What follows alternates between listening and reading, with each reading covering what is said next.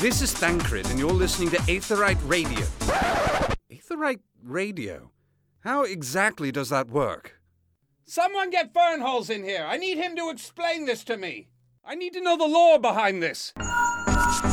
This is Fern Hall, You spoony bard. and you're listening to Aetheryte Radio. Please look forward to it. Helps if you unmute the mics i've found Ah. in my years of podcasting usually if you want people to be able to hear you um yeah the mics need to be unmuted for that so that Well, you do have the power to do that. i have yeah, you have the power have as the you power. Uh, asserted earlier. I have the power hello and welcome to Aetheryte radio gamerscape's final fantasy 14 podcast i'm fusion x joining me we have Zinnia we have aldino and we have rook uh Hello. this is lorecast 18 i should know Yeah. this. I've been typing it out Yes. so many times this morning.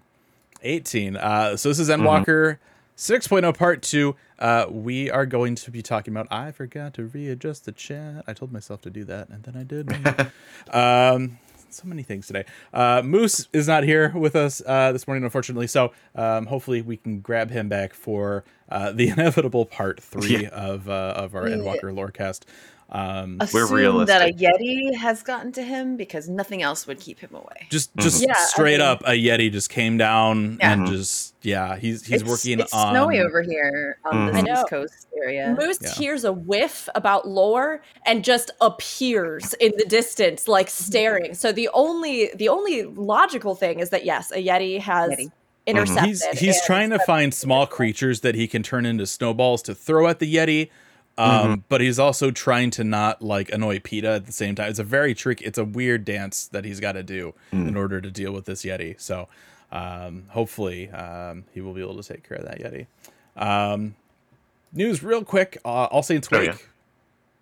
that's it's it's Yeah. on it's right Mhm. now uh until february been- 2nd so fun to see people's reactions. Why is it Halloween now? Remember, we Mhm. didn't have it before. They It didn't is- want us to not have Halloween. It is so disorienting to me. I'm not gonna lie. I was standing next to a market board in one of the housing wards, and I looked up and saw the pumpkin above it, and I just went. It was like my mind blue screened for a moment, and I was like, "No, Christmas happened." I was just new year's is just over are they already doing halloween It's just Groundhog's Day.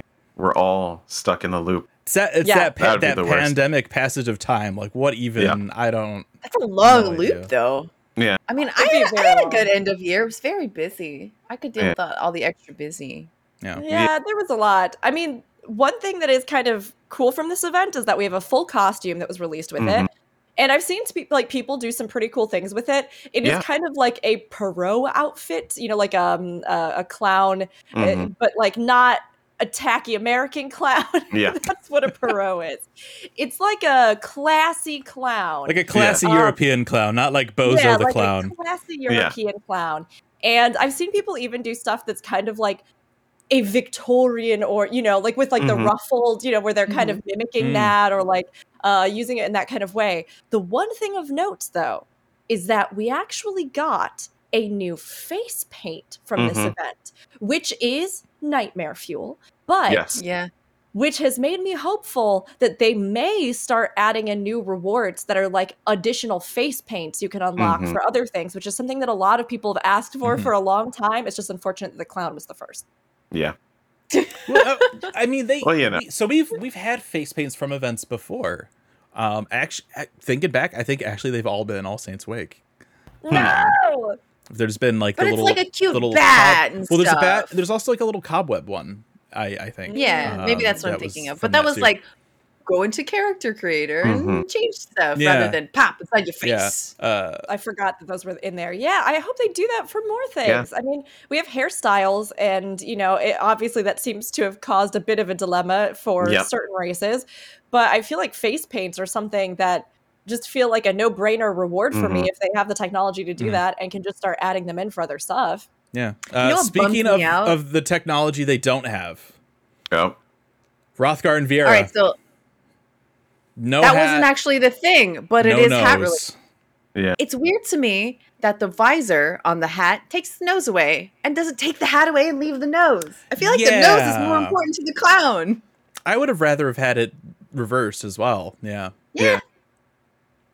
Oh well, I'm not actually ever gonna wear it anyway. yeah. Next year will just just be the nose. That's that'll be just Maybe One- they have done that in the past with like the the whole beard mustache thing. Mm. One day like, we won't. ah, you want just a mustache? We have Yeah. the Monte Cristo. I do like anytime we get a full outfit from an event though. So A plus, even if it's confusing that Halloween is happening in January. Yep. Self is really cute, like really really cute. Like doing the little event. It's very Yeah. cute. I love. I always love the Halloween events where they're like, go into this dungeon that you already know pretty well, but also it's Halloween in there and do some stuff. I like those. and then people like discover that they can sit on the couches and that they could Yeah. like th- the whole time like they've always been like yeah. what um so yeah i think i mean that's pretty much it for news for this week um so there you go uh that's gonna take us into our topic which is huge it's a very big Mhm. topic as far as topics go so uh it's again lore.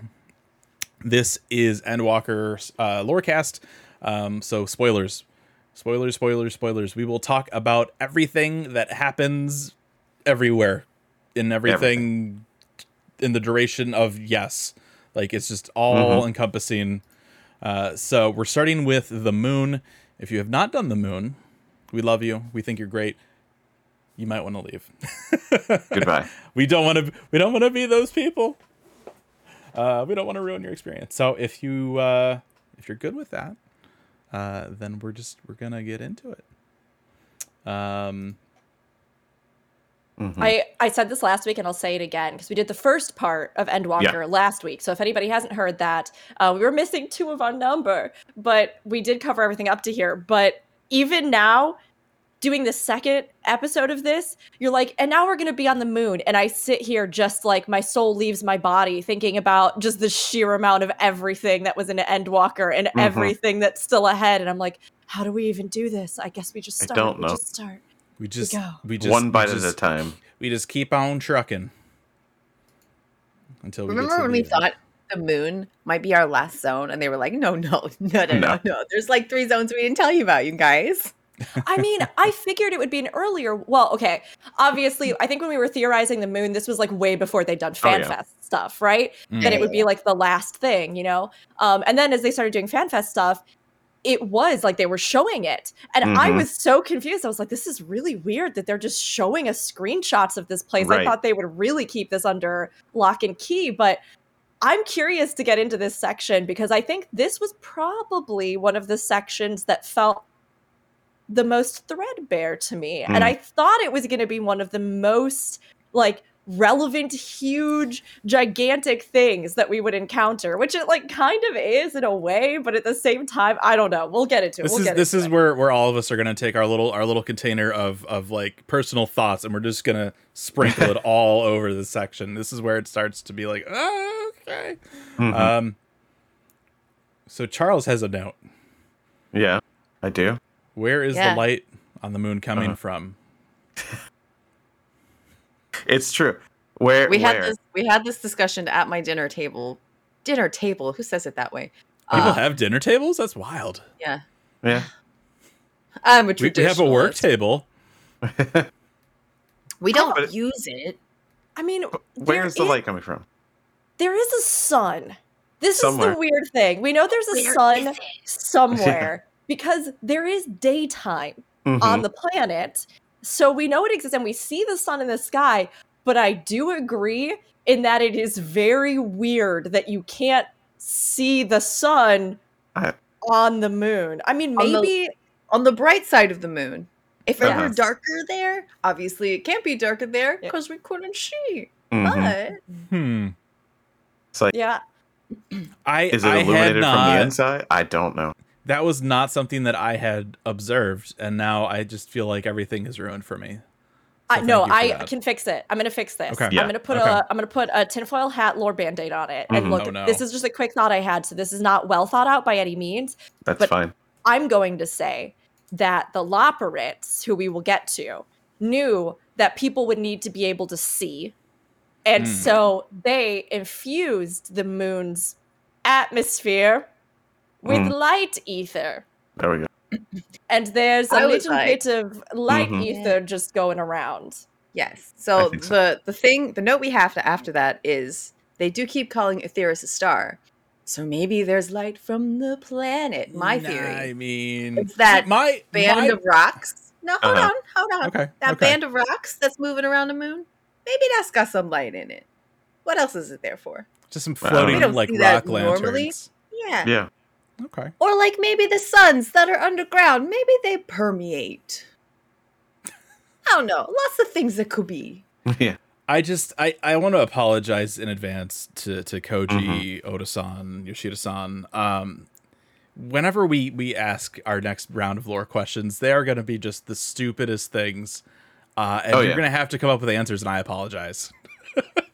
I mean, maybe because Hydaelyn's magic is primarily light, hmm and you know that she's got the crystal themes and everything. I mean, maybe her brand in the middle of the moon exudes light. There you go. I mean, That there is- is like the spirally thing afterwards, which I think is like ether, right? Like, hmm but maybe that's it. I don't know. It's it's not unlikely. That is perhaps the I most thought. likely thing we've said so far. Um, We don't need to know, make just something moon. I thought. Maybe maybe this moon, it's a fake fantasy moon. Maybe Mhm. this fake fantasy moon does not work with science. Maybe it, It could have been made out of cheese. Itself. well, we haven't we haven't gotten itself. that far. We haven't gotten that far yet. Let's let's, let's go in order. Yep. If we jump around, we'll be here all day. Um, Jump around like a bunny. Uh, so we get to the moon. We just we just Uh-huh. teleport teleport right up. Um, Fanny Pack and Zenos. Heidel's just like uh swats them out. Like I'm, I'm, I'm imagining like Thor Ragnarok where they get smacked out of the uh the Mhm. what you call it right. Uh, so they're they're off doing like World War Hela, Hulk on Hydaelyn. Sakaar while we're Yeah. uh, on the moon doing this opening bit here. Um, That would make Zenos like fifty thousand times more interesting. That's the next expansion. You just roleplay as Zenos on Sakaar. Uh, they're gonna get Jeff Goldblum in there as Grandmaster. oh Something yeah, there we go. It's gonna be great. That's the, I like that's the only thing they could do to save Zenos. And even then, I'd be like, eh. Um, all right. So you get to the moon, uh, and it's like it's like the the moon is haunted. They had an Yeah. opportunity. They're like, should the moon be haunted when you first? Yeah, let's make the moon haunted. Um, I and didn't make that connection, but Yep. it absolutely is. Moon is haunted. Moon, moon is always haunted. hmm You just get a video game where the moon's not haunted. It's just like a res- like a nice like five star resort. I just want to be honest. I think the most okay, I do find the Loporrits delightful, but I actually found the haunted moon element, Yeah. the ghosts, to probably be other than like the Watcher, the most compelling part of this entire zone. And it was like Mhm. the first thing you did, and then it was over. Yep. It- Like- it's yeah, because you get there and you're not quite sure what to expect, right? You're like, oh, Mhm. like this is kind of creepy, and then you meet uh the Watcher, um, who has been basically he's just he's just this guy up there that's been maintaining these seals around Zodiark Mhm. on the moon for ever. Like that's his that's his job. He's like, I'm just gonna chill on the moon and and work on these seals. Um, but uh he needs to repair the ones that have been damaged from the crazy laser beam thing, um, and he can't do that because the, the moon is haunted. And he's like, I, I, I afraid of ghosts. Like I, Yeah. I'm not able to call the Ghostbusters. You're you're the Ghostbusters. Please go deal with the weird, creepy ghost things. Um, He is afraid of no ghost. he is a I guess. Yeah. well, Well, you know the Um, He- he is afraid of it was ghosts. great. I mean, I tried to word it like that. Maybe it didn't come There across. It's, it's kind of a weird, obscure reference Mhm. uh, when, Yeah. you, when you put it that way. But um, I I love this. Honestly, I wish they had built this out more. Mhm. I especially knowing that Elpis comes later. Um, I think the idea of having this desolate wasteland that looked, I mean, like the moon looks like it's just the ashes of a civilization, right? I mean, obviously there's lots of other things they have going on there and some other bits of Mhm. lore. And as you get into it, we find out more with the Loporrits. But I really wish they had set up a whole bunch more with these spirits because these little tidbits that you get with them of, you know, their past regrets, these like Mhm. figments that remain of them, all, oh, it's just so good.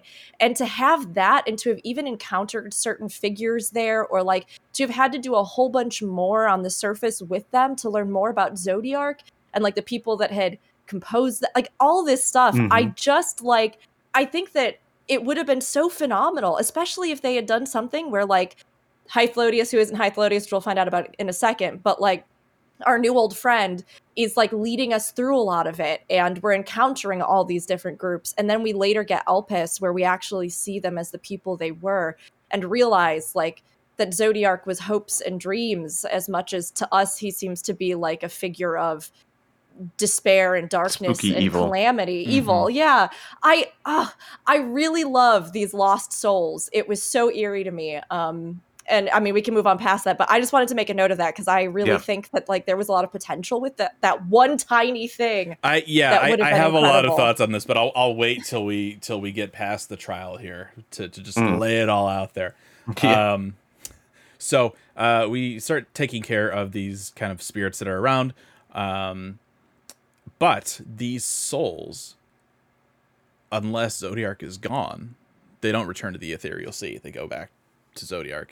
Um, Right. So that's that's kind of a bummer. But I mean, it's also one of those like if you want to get deep into it, like that's why they sacrifice themselves in the you know Mhm. anyway, right? To be with Zodiark. So. Um, You know what's nutty to me? Hmm. It was hard to for me. It was hard to tell if they were angry or not. Like, were Sure. they Mhm. mad about having done this and being stuck here? It was I really, hard to really- tell. they were mad about something. yeah. I mean, they've been locked in stasis, right? Okay, we have to we have to like actually get to the part where we reveal this because I think there's so much Yeah. about Zodiark that like flies by in a blink. Absolutely, yeah. zone. Th- th- right And- there's so much we need to, we need to just plow through to get get to this Yeah, bit. let's get to Zodiark because I Um, agree. I think like all of these discussions are so good to have. Yeah. Yeah. Yes, yes, yes, yes, yes. Um, so uh, in order to get over to one of these brands, you need uh, to get some transportation because the uh, terrain is conveniently cracked, so that Mhm. uh, you know you when you unlock flight, it makes it so much better. Um, so you you find a, a fancy doggy, little little gold Mhm. shiny doggy, um, and uh, you ride. What's Yep. that? With braids. with braids. Some who braided the hair? Somebody's like, you know, we're just gonna. Maybe that that was also the one of the Watcher's duties is to uh, you know pet grooming.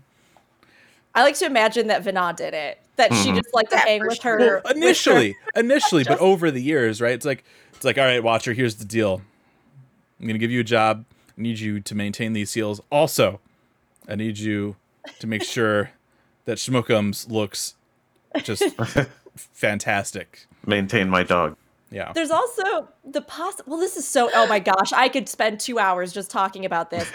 There's the idea that, like, okay, so the concepts, the the crystals that contained the blueprint, as we would kind of put Mhm. it, for the concepts of creations, the ideals, which a lot I've said a lot, but I it really seems directly true that they base that off of uh, Plato's theory of ideals, right? So there's this idea that um, in ancient Greek philosophy, as originally posited by Plato, that if we all sit here right now and we think of a horse, right? In our minds, we'll have this vision of a horse. Now, you have to completely excuse anything about like modern knowledge context learning about why we might all know what a horse looks like. Because if somebody else said, you know, think of a pangolin and any of us had no idea what that was, this wouldn't hold true. But we're going to ignore all of that, right? Mhm. So if we all think of a horse and we envision it, we see in our minds a perfect horse and we know what the idea of a horse would be. So Plato believed that this was evidence that the actual world as we knew it was created based off of a realm of perfect ideals where Mhm. like perfection existed as a concept that was static and eternal and that just like happened and that here in the real life we were almost made like prints or stamps or cookie cutters of those ideals so that a real horse might not be perfect it might be Mhm. ugly it might not look good it Right. might be born different it might not look like the perfect horse but it it would exist so all of this to say it's very interesting to me because I'm curious about like we know that some creations based off of later lore did evolve on their own Mhm. and like over generations evolved but I would guess that the first iteration of a creature off of the concept that it had been made off of right would in and of itself be the closest to that perfect ideal hmm So, to answer the question of why the dog's fur is braided, Yeah. I think it's possible that when Vena envisioned this dog, this is how she envisioned this perfect being. And that's why the dog's fur is braided always, because it is in and of itself like the closest copy print of that idea of this beautiful dog with braided fur. Thank So- you for coming to Rook's TED Talk. I mean, it's it's to explain why you don't need maintenance, but it's also to explain why Menphilia and you know, yeah, let's it's fine. Just she's got a thing for braids. It's okay. She likes blondes. She Uh-huh. likes blue eyes. She likes braids. It's okay. That's that. Well, that's weirder now. It's like I'm gonna pick you to be my voice. You remind me of my dog. Yeah. It's uh okay. perfect. Obviously, Okay. you know. Um, so you hop on the back of uh, this dog Argos um, Mhm. to get over to that other brand. Uh, oops, Zenos is here. Oops, Zenos breaks the thing. Um, Zenos, of course, being Zenos, is like, I would challenge you to a fight because, like, it's like, come on, dude, we're like we're on the moon. How epic would that be to fight on the moon? You don't. Uh, instead, uh, Fandaniel's like, excuse me, I'm trying to monologue. Uh, and then he's like, hey, remember when I said I wanted to kill everybody? Yeah, I still want to do that. And he just like falls into this big pit where like this Mhm. Zodiark is is like chained or imprisoned. Uh, also, there's gravity on the moon. I mean, realistically, if he was to fall into this pit, it should take a few minutes, right? Like on the moon, I would think. Um, You know that's not true. Gravity and light don't work like we know there. apparently Well, not. I What, mean, if- what about the tides? What about the tides? It's fine. they all work because Zodiark exists. I So mean, there's that's no more- really the there- actual there's- answer. Is there no more? That's There's no more tides now. Yeah, technically there weren't, I guess. Tides See, this are is this is another one of these like bullshit questions I'm gonna ask Koji, and I'm like, uh, sorry in advance, but like, what about the Yeah. tides? How does this work? Um, okay, so uh, Fandaniel basically becomes Zodiark. hmm He just he puts himself into Zodiark. We fight Zodiark. We beat Zodiark. Um and because of that, we basically rip a band-aid off of what was preventing the final days. And now we cause the final days because we just that's it. Zodiark's gone. That's that's it. That's the last you'll hear of it. That's done. Um Yeah. I wonder how you feel about that. Fusion? Yeah, Fusion. How do you feel about it, Fusion? Uh, I'm gonna be honest. Uh, once we we got into ARR, right? We hear about Mhm. Zodiark. We had we had Ascians before, right? In in 1.0, it's like oh Zodiark. Okay, so like that's that's it. That's the big bad. Um, we get Endwalker. Yeah, this is gonna this is gonna wrap up the whole Heidel Zodiark thing. It's gonna be great. Okay, awesome. Uh, it's what are we level 80 83? 83, I think. 83 we we get done with Zodiark. We defeat him after he is inhabited by a literal fucking clown. and that's it's just done. Zodiark Zodiark got done dirty. Like this is this is awful. I hated hated hated hated hated hated the way that they handled this. Uh I wish that whatever the 83 trial would have been, it would have wiped Zenos out because I just wanted him gone Oh, so fast. Now I'm really conflicted because I would have loved that. But on the flip Right? side, I loved killing Zodiark here. I loved Yeah. it. I loved that they were like this whole time Zodiark is the big bad. Just kidding. This is Final No, Fantasy. That just never kidding. happens. It's this like random ass little bird girl. No, like they they ruined this narrative for me. Um, Disagree. with starting but it's with good. It's this. good. It's Yeah. not. I don't know. I I what? You you think it's bad that we disagree? Fusion Who's- feels so strongly that his opinion cannot be swayed, but this gives you the opportunity for a rebuttal, Zen, to convince I, all the I thought of I thought Charles was saying something. I, I oh, no. Okay. okay. Zen or Aldiano, please continue. Well, to me, Zodiark and forever, we thought he was the bad guy. And then we found Shadowbringers, and they said that he was the savior. Right? Mhm. Like, he literally had to rewrite the rules. And that's the good part about the moon, too, that, that just after we talk about why the end of days starts to happen, kind of the ethereal currents and, you know, that whole stagnation and, and that in stagnation. The layers of ethereal currents. It's like Right. the ozone, but like a fantasy version of the ozone. Right. Because, you know, the planet, the star is just energy, right? And the people are just manifestations of that energy. That makes sense. Like, that's what they're telling us, basically. We knew that live stream. Makes perfect sense, right? Mhm. So, the fact that everything was broken and they didn't know why, I mean, we eventually figure out why. And we could talk about that later on when we talk about Dynamis and all that sort of stuff. But Zodiark had to be physics and then we killed physics. Yeah, shit, shit gets weird at that point. Like I love that. Okay, Fandaniel, I can get it. Right, like he Mhm. might be the worst person other than Zenos to take over Zodiark in that moment. Like anybody else, like if it was like Elidibus, like if somehow this was changed, you'd probably like it a lot more. Fandaniel's just just the bad. whole I get it. the it. whole Elidibus arc. Like Yeah. and and I I won't give my whole thoughts on it because we have a ways to go yet before Yeah. we we finish that. But Yeah. um, starting out with an uh, you know and, uh, again right partially because I wasn't here last week. Um, Mm. I thought it was really interesting how they actually developed Fandaniel out a little more. Like oh, it's Amon. Yeah. Like all right, I don't. It feels weird to just be like, we need to find a way to shoehorn Allagans back in here somehow. Uh, let's have Fandaniel actually kind of be Amon. I think this is Um, I think this is the issue. You're seeing the seams and you're you're Mm. going and you're saying they did this for this reason to bring this back instead of this is part of the story. And when you Mhm. start looking at it like this is why they put it there, why that story mode is there or that bit is there, then you start thinking back like, oh, well they must have just navel gazed, you know, like they must have just put Sure. that there to I mean, I- fix this patch, you know what I yeah mean? Yeah. A lot of my a lot of my my feelings on this story as a whole and, and i'll right i'll try and we're, we're supposed we're just talking about it right but Yeah. opinions are are Yeah, we got to go through opinions because other right. people have this opinion too. and i don't and i don't want to i don't want to i don't want to say too long on these opinions because Yeah. boy i could go all day and i don't want to like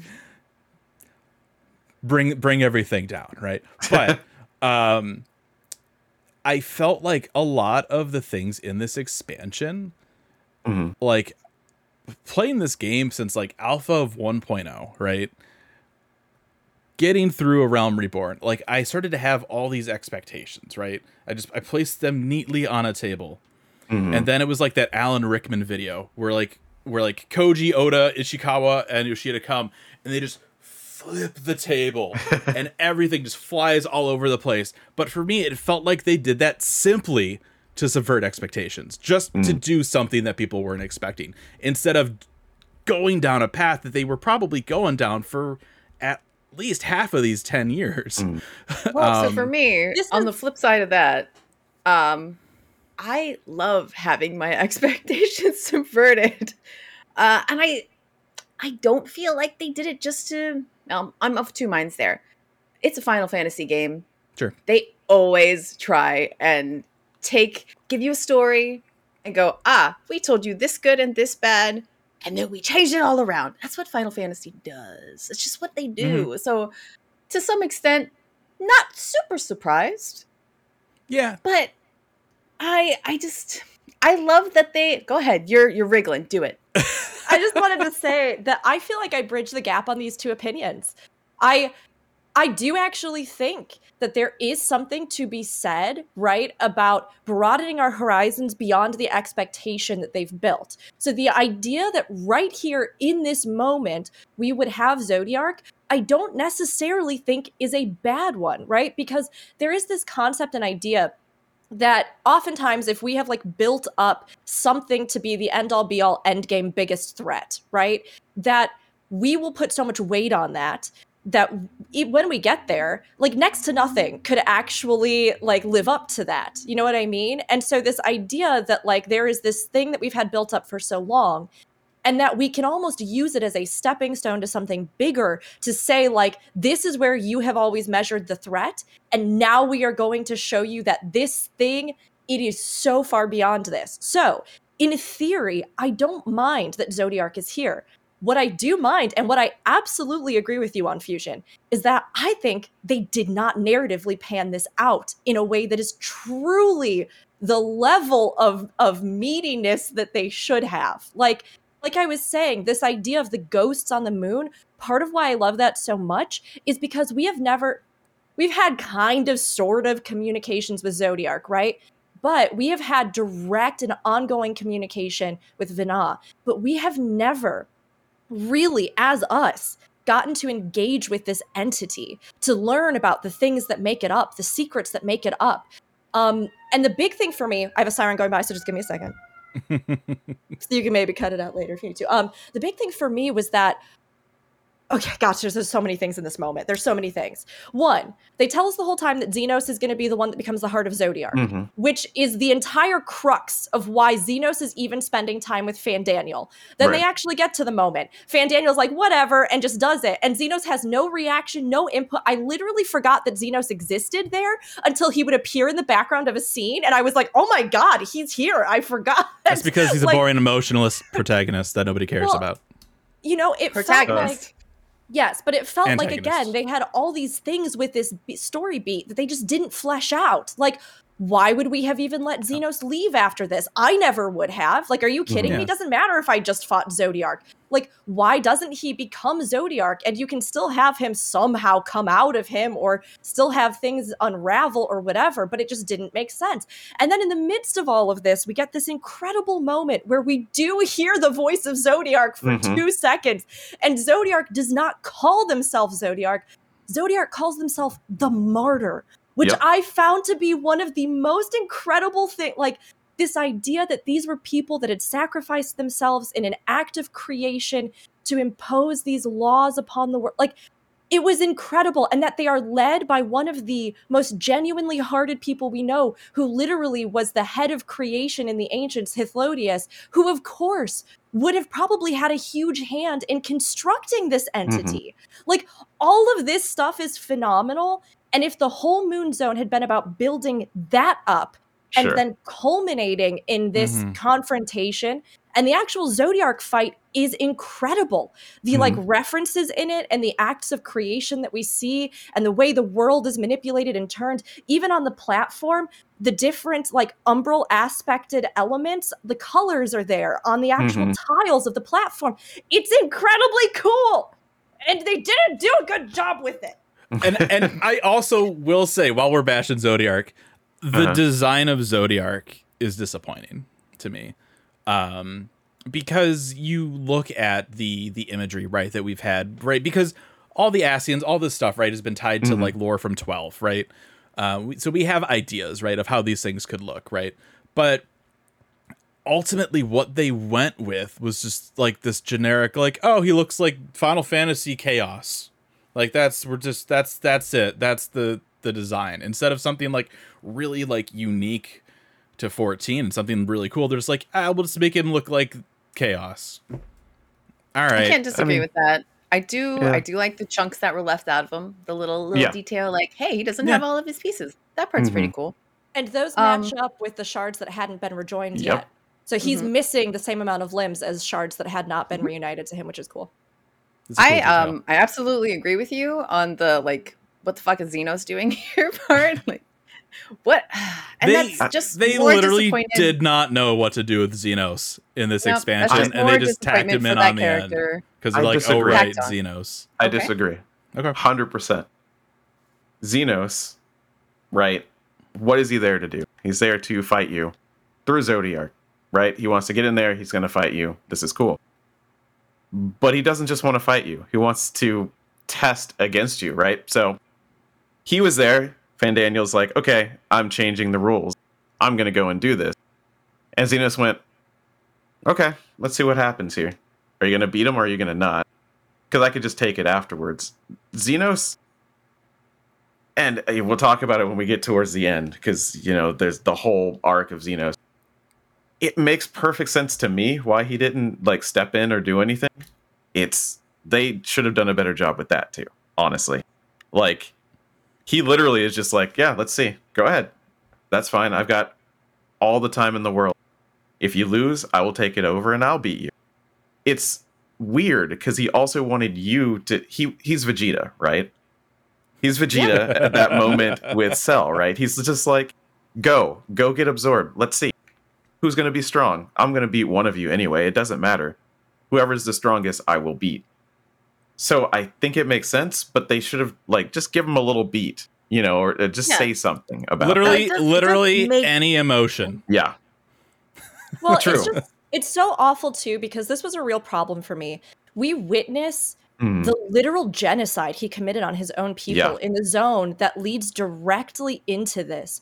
We witness this and he just does not care. You know Yep. what I mean? Like he doesn't care about anything that's happened there. He's done that thing with our body that we talked about which Mhm. caused like a real visceral reaction for people. So they have set him up at such a fever pitch at this point of your feelings towards him, right? And granted, again, like I talked about last time, I do think, and I see here in chat Gold Star saying, "Did you want Zenos to be a constant pre- like presence?" And the answer Mhm. is yes. Whether they were going to set him up as a villain or somebody that had a mirror parallel to us, there Mhm. needs to be a sense that there is some kind of dramatic tension there that is like being purposefully led in a really strong, robust way to again tie you to this. So we're coming off of the most emotion that we've had with him for the whole expansion thus far.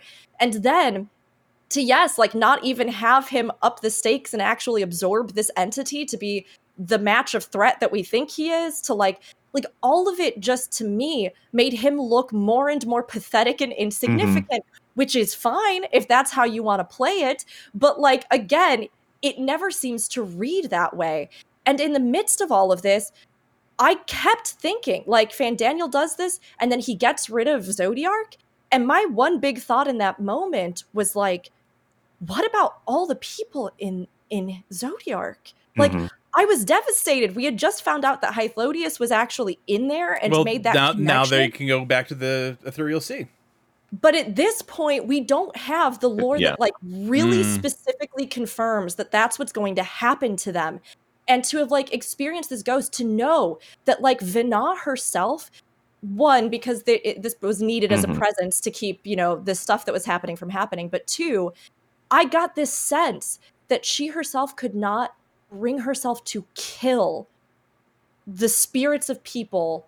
You know she preserved them. She kept mm-hmm. them there. She kept them in a blissful stasis where they weren't suffering in theory right? Like and i was devastated in this moment emotionally. Did we did they just all get obliterated? Like the people you know i, I just was completely wrecked. And so having this weird Zenos thing that just didn't feel like it was being well communicated to me having so much energy that had been ramped up with him and then like facing him after zodiark and having him just like literally walk past us like we don't we're not on the ground exhausted. We don't look as though we wouldn't be able to fight him. Mhm. we just took down a god and this little idiot with a voidsent inside of him is like i'm still a challenge for you and i'm like how how are you a challenge for me i could i could crush you right now and i don't know why i'm not because you literally killed millions like Mhm. i like Well, here's I- the other ugh. here's the other thing though.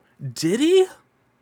Fandaniel's just like, yo, so like I'm gonna take your dad, cut him up into pieces, make towers and shit, and like incite civil war. And Zenos is probably just like, yeah, whatever. So No, I don't think actively talks about having participated with the thing with his dad. And also Okay. inaction and being complicit with something like that is a it is the crime. Like Sure. Well, I- You know what I right? But I was I was pointing this out more so for the fact that like Zenos literally hasn't done jack squat. Like he just he just sits around and does nothing. That's his character.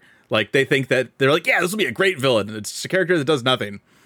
Yeah, but he empowers him and he has access to this country in a way Mhm. that you know otherwise it's it's it's one of those things where like I I do not believe that just because he chose to sit in a chair while Fandaniel did all this, you know what I mean? And at least theoretically the way that we've been led to believe is that they have been working in tandem so that Zenos could get Mhm. to Zodiark to absorb his power to be strong enough to fight us. Like Yep.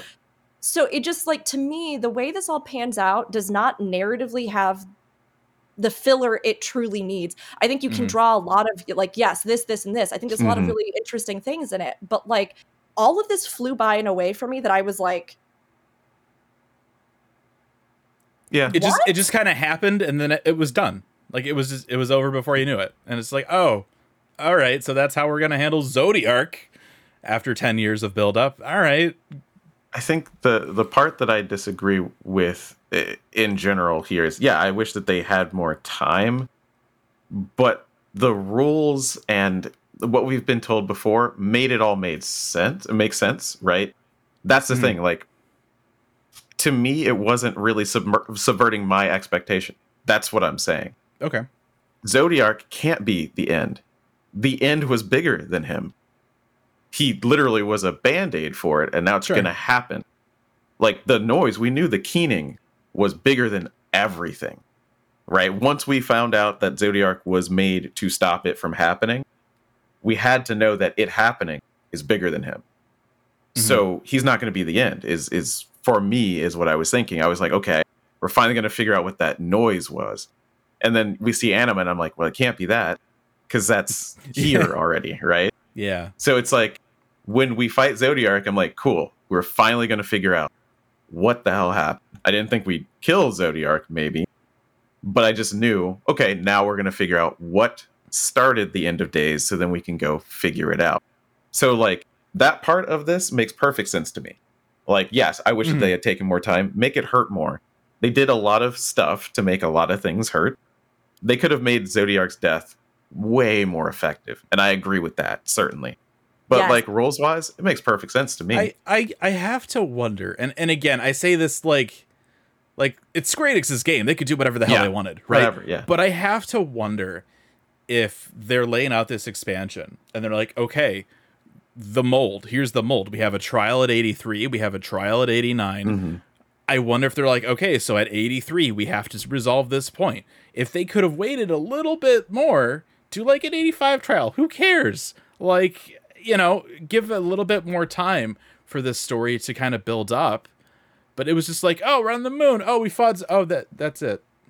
Cool. I mean, I agree. I think even if they had just put this in the second half of this zone, or if they had balanced this differently, I see in chat the discussion about Loporrits, which we'll get to as Mhm. well. Oh yeah.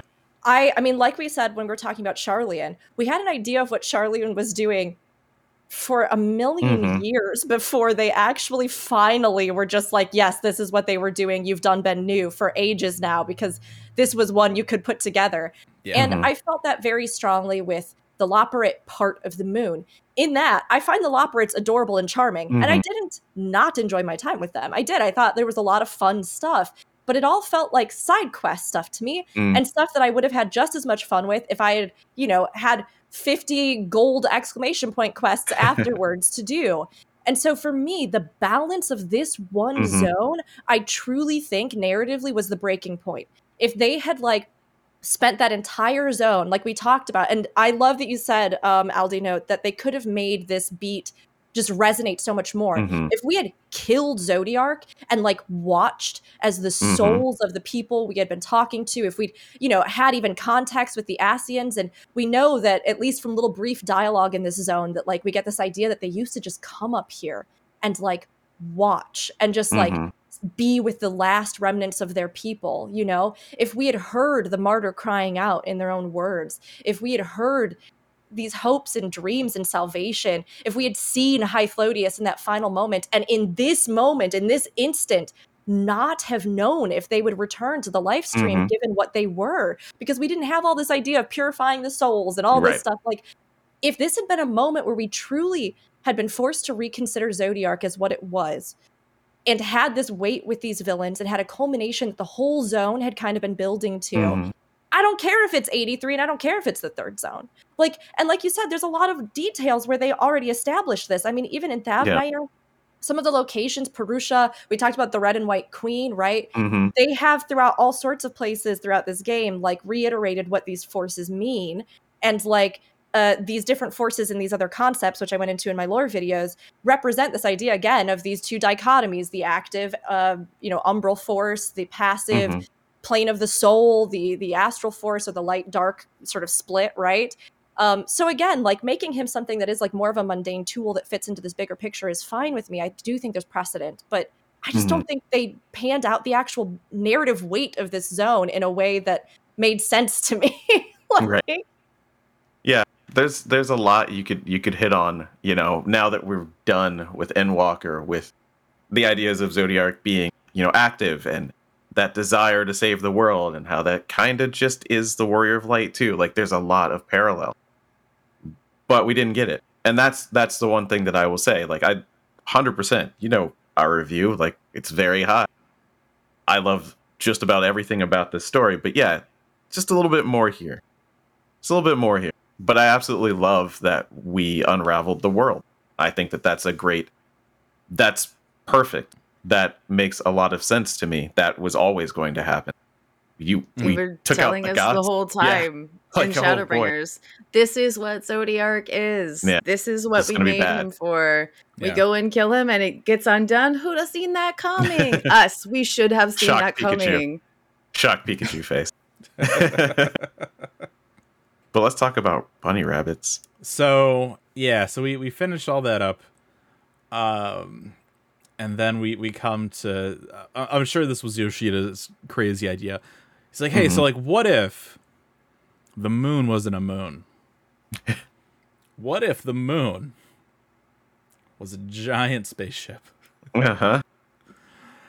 Um, and and of course, who who would be the the crew to pilot such an enormous spaceship? How about how about Loporrits? Because because why not? Why not? Um, We can tell Venat had uh, a penchant for the cuddly. You can tell. I mean, she did this on purpose to to to allay our fears, right? You know, the what would make them feel at home?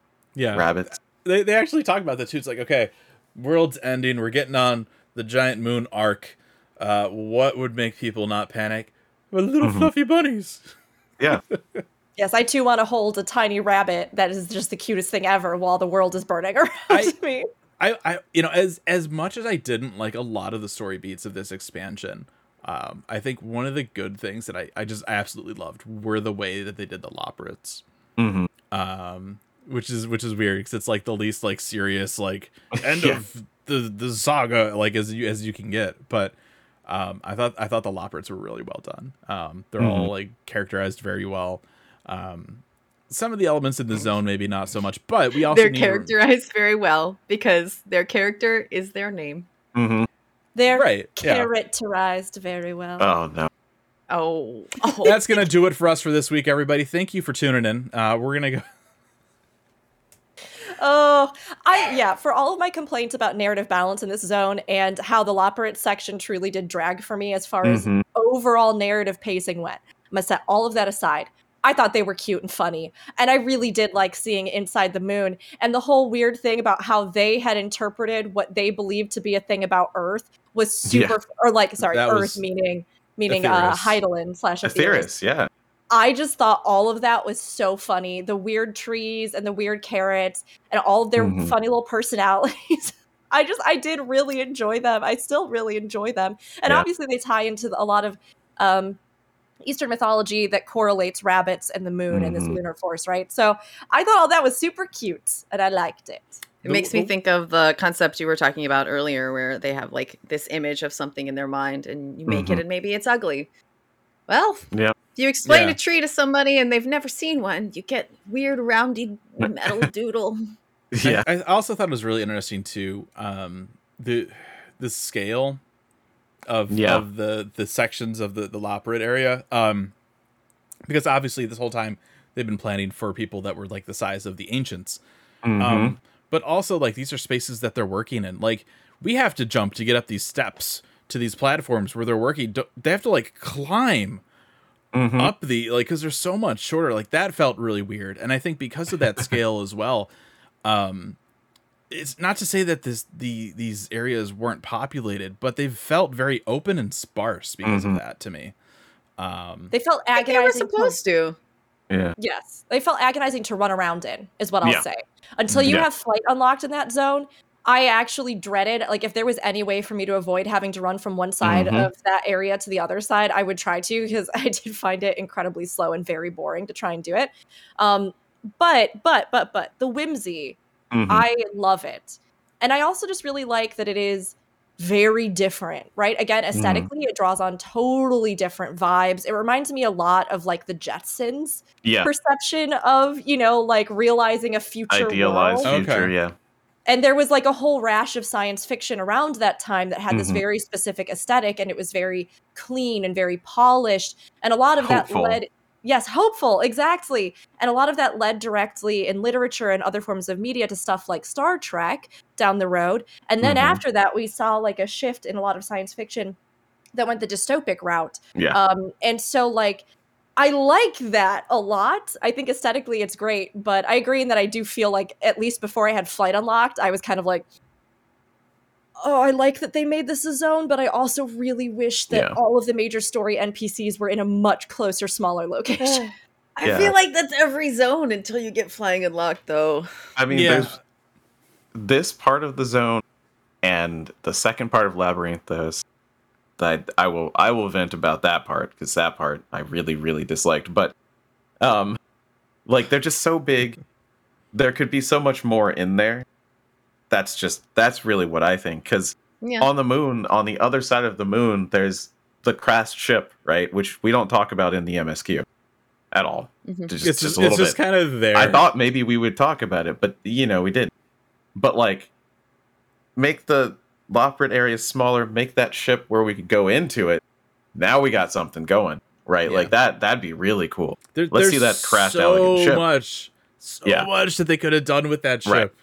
And it's just kind of like, well, the Allagans had spaceships, so naturally, Yeah. there should be Well- one on the moon. we know that they made a spaceship, right? Yeah, So this is yeah, the answer certainly. to a long time lore question. Mhm. But in in the thought of how you were talking fusion about the fact that you felt like some of these ties with like um you know uh, uh Fan- fanny pack and Mhm. Amon how you felt like some of Mhm. them were kind of forced this is an opportunity where I think they could have Sure.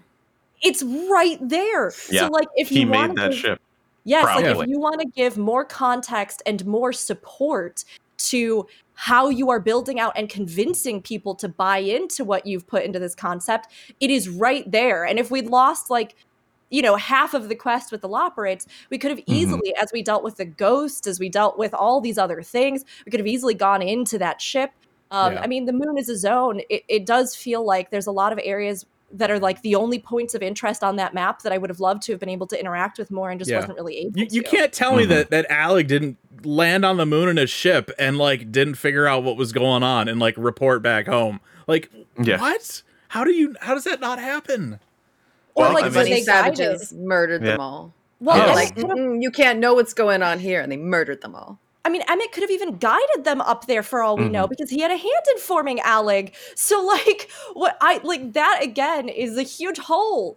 And you Yeah. do get a little bit more about it if you do the Aether Current quests Mhm. and things and the side quests in that zone. But again, it's like there's not much on the moon. So what you have on there, I think, should be used really robustly compared Right. to certain other zones where I do think more of the zone itself was used to greater effect. Yeah, because we're. that Oh, go ahead. Something that really drove me crazy. Uh, hailing back to the emptiness of the hmm bunny hole itself. Uh, Yep.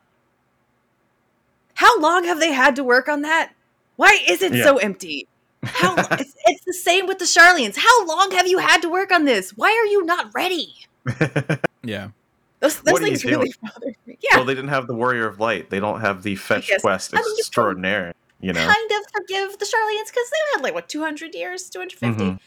The bunnies have had a long ass time. It's been a long time. Well, we need just- them, and that's why they took a long time. I mean, look I- at them. I also just wonder why didn't the Ascians kill them all? like this is like well like if you don't I, like if they go we know Sure. canonically they went to the moon all the time. I Mhm. mean the Watcher I'm guessing played some role in that and likely the Loporrits Yeah, also have their own defenses. We know they have the robots and stuff Yeah. like that, right? Mhm. But like you can't tell me that the Ascians used to come up there all the time to mope and they didn't have this thought like, oh yeah, like Hydaelyn did something here and maybe, you know, we're going to end everything. So that's fine. Maybe we don't need to worry about these dumb rabbits. But like, it's possible that many of them were in stasis for a long Mhm. time until Venat felt like there was a Well, they, period they of did come out and do it, do yeah. they come out of inspections though. sleep. They did, yeah. Um, Yeah, I mean, yeah, I yeah. guess like like the thought though, at the same time, like, okay, yeah, so the moon's a ship. That's where Zodiark is, but like, hmm it, it's why would the Ascians spend their time on it if it's not going anywhere? Like, it, it's Mhm. it seems like like wasted effort. Um, but also, what would have happened if the Loppers were just like, okay, well, let's just like take this moon to like the other edge of the universe and like away from Etheirys? Like, what happens then? I mean, they wouldn't have. Yeah, But, but But- what happens if you do? yeah. But to to to hail back to the the other questions, um, it, I'm sure the Ascians did discover that Zodiark was. They Yeah. knew he was there, and they didn't want people to know. They didn't want anyone else to have that information because that puts Zodiark at risk. I like- do see though in the chat Yeah. a really interesting thing that Alex brought up that I want to mention. I Uh-huh. feel like Allag did learn something from the moon, and that was their inspiration to create Dalamud as a prison moon certainly. for Bahamut, Sure. which I think is really interesting. Yeah. Again, because right, Yeah. is it is it possible? There's so many things that go into this. It could have very much been that Emet-Selch and the Ascians, who had foreknowledge of something like the moon being a prison, are the ones that then implanted that as a concept Mhm. within Allag. It could have been that they instructed Allag to go to the moon. It could have been that somebody like Fandaniel, who was a shard, and we don't. I think we know that he was awakened at that point, right? But yes, yes, right. at some point because he resurrected the emperor, yes. And Yeah. then they went on the crazy crusade after that. Yeah. So it's very possible that I mean, Mhm. even like he had, like we said, some kind of connection or influence into Okay, this. so uh, Chet, Chet, I th- I've seen this a couple times. Uh, the thing on the moon was a piece of Dalamud. Yeah, Okay, even if that's the case, you d- don't become a, a It's not. It's a civilization. Ragnarok not. it's not. It's a They- Ragnarok yeah, it's a Ragnarok ship. class They ship. explicitly say it's a ship. And Yeah, if you e- do the side even- quests, they also do. even even if it was a piece of Dalamud, you don't become a spacefaring civilization and not go and check out the nearest big body in space. Yes, and like we said, we have in canon, in lore, that they did create spacefaring vessels. Yeah, regardless So, of, like- of what the thing on the moon from Allag is, they had spaceships. they could have easily gone to the moon. Yes, and But there is, like I said, Ascians were in charge of of Allag, basically. yeah. So If, could they didn't, if they didn't want them to do anything Yeah. about Also, Zodiark, they wouldn't. Okay, so so let's let's real world this for for a minute, all right? We're NASA. Let's uh let's make some spaceships and shit. Check out space. That'll be great. Cool. What's the closest thing we can check out? Hey, let's go to the moon. And President's like, yeah, maybe don't go up to the moon. Oh, all right. Let's not go to the moon. No, I don't think so. Yeah, I do see the idea that I it might it might be have have been confirmed to be some kind of satellite or something like that. But at the same time, again, we know that like it did land there, and that well, given everything else that may have happened after that, like the idea that they would be unaware of certain things about you know what I mean? Like it they obviously had things there that could recon data. Mm. So this is what I mean. Like we can argue it any way on this. We can all pull out our tinfoil hat theories. But um, this is something that literally like is just a huge narrative opportunity that's sitting there that would have again reinforced and tied in the connections that they were forging with Allag and Fandaniel and Amon and the moon and all these different things. So it's like we now, yes, will have a lot of speculation in that little side quest that does reinforce some stuff. I haven't finished all of that yet. Um, but like it i but we won't necessarily know everything else about it or you know how it could have been used to its full narrative power uh, because it wasn't really used in the main Maybe story. someone I- said all these worlds are yours except for the moon. That's a deep cut, but anyway. Well, they, they they straight up canceled uh, research on uh, what's it called tempering. Yeah. tempering research very Mhm. important, super important, as important as what's on the moon. Canceled, done. Yeah, You don't get to do that. yeah, so they, they have they the power control. to just be like, no. Yeah, I yeah, exactly. Yeah, you I know, they they probably. I mean, it's Emet-Selch behind it. If they could use Allag to do something with Zodiark, they would have done it Like if it was like if you physically could destroy those swords or whatever that were holding him, they would have done that a long time ago. So I Fine would with guess Zenos literally just like smacks the last thing. yeah. I know, and that's So- that's the weird Like I'm Allag like, could have easily done all of that. Like no no problem, no questions asked. Like Yeah, I mean, I think it was like Not there. symbolic. well, but we do know that they Yeah. were not releasing. They were literally grant. trying not they to, were yeah. Mm-hmm. purposefully not doing it 'Cause he wasn't because complete. he was not fully complete yet. sure. So like that there is that logic and it's very Mhm. likely that again they they protected that, right? So Fandaniel is going rogue by Exactly. doing this. Um and you know is, is being chaotic but is also just like whatever this power is probably good enough Mhm. and you know like I can just use this for my own means um and I can completely and absolutely annihilate any and all of the Yeah. intentions of anybody else who's now dead. I'm alive. and that's what I so- mean. Like yeah. it didn't like that that Zodiark was there didn't matter at all. So who cares if they knew? All right, there's a thing there, right? Well- They're not going to do anything about it because they had control of Allag. Yeah, Yeah. He also yeah, he didn't think it was good enough. He was hoping we would win. yeah, yeah. exactly. So it's one of those things where yeah, it's there. Allag may or may not have seen it, but it doesn't matter Uh-huh. because they wouldn't have wanted to get rid of it anyway. Go ahead. I'm sorry. I wanted to take a second because what Zen just said made me remember one of the other things that made me so angry during this section. Uh-huh. like, this is the thing. I want to be honest. I like I said, Endwalker is one of my favorite expansions, and there's a lot of stuff ahead that I'm gonna probably just rave about for ages. Mhm. Um, this one zone was one of the ones that I found to be not as well told as many others. But one of the things that did drive me nuts was that if in that beat, right, the emotional beat that they wanted you to feel is that, like you just said, Zen, that Fanny Pack didn't actually think that Mhm. that would be good enough. And he wanted to bait you into doing it. And he wanted you to do it because you didn't understand the full context of it. And it would unravel the safety of Mhm. the universe and bring to fruition this thing that he had started, you know, ages ago that we had no concept about. Then we should have had to assume the emotional guilt of having chosen in Mhm. that moment to kill that entity. We should have had to look Hythlodaeus in We- his beautiful sad eyes We didn't though. He killed because himself. he killed Yes, yeah. himself. And I hate it. I mean, like, on one hand, it it does play into the characterization that he Yeah.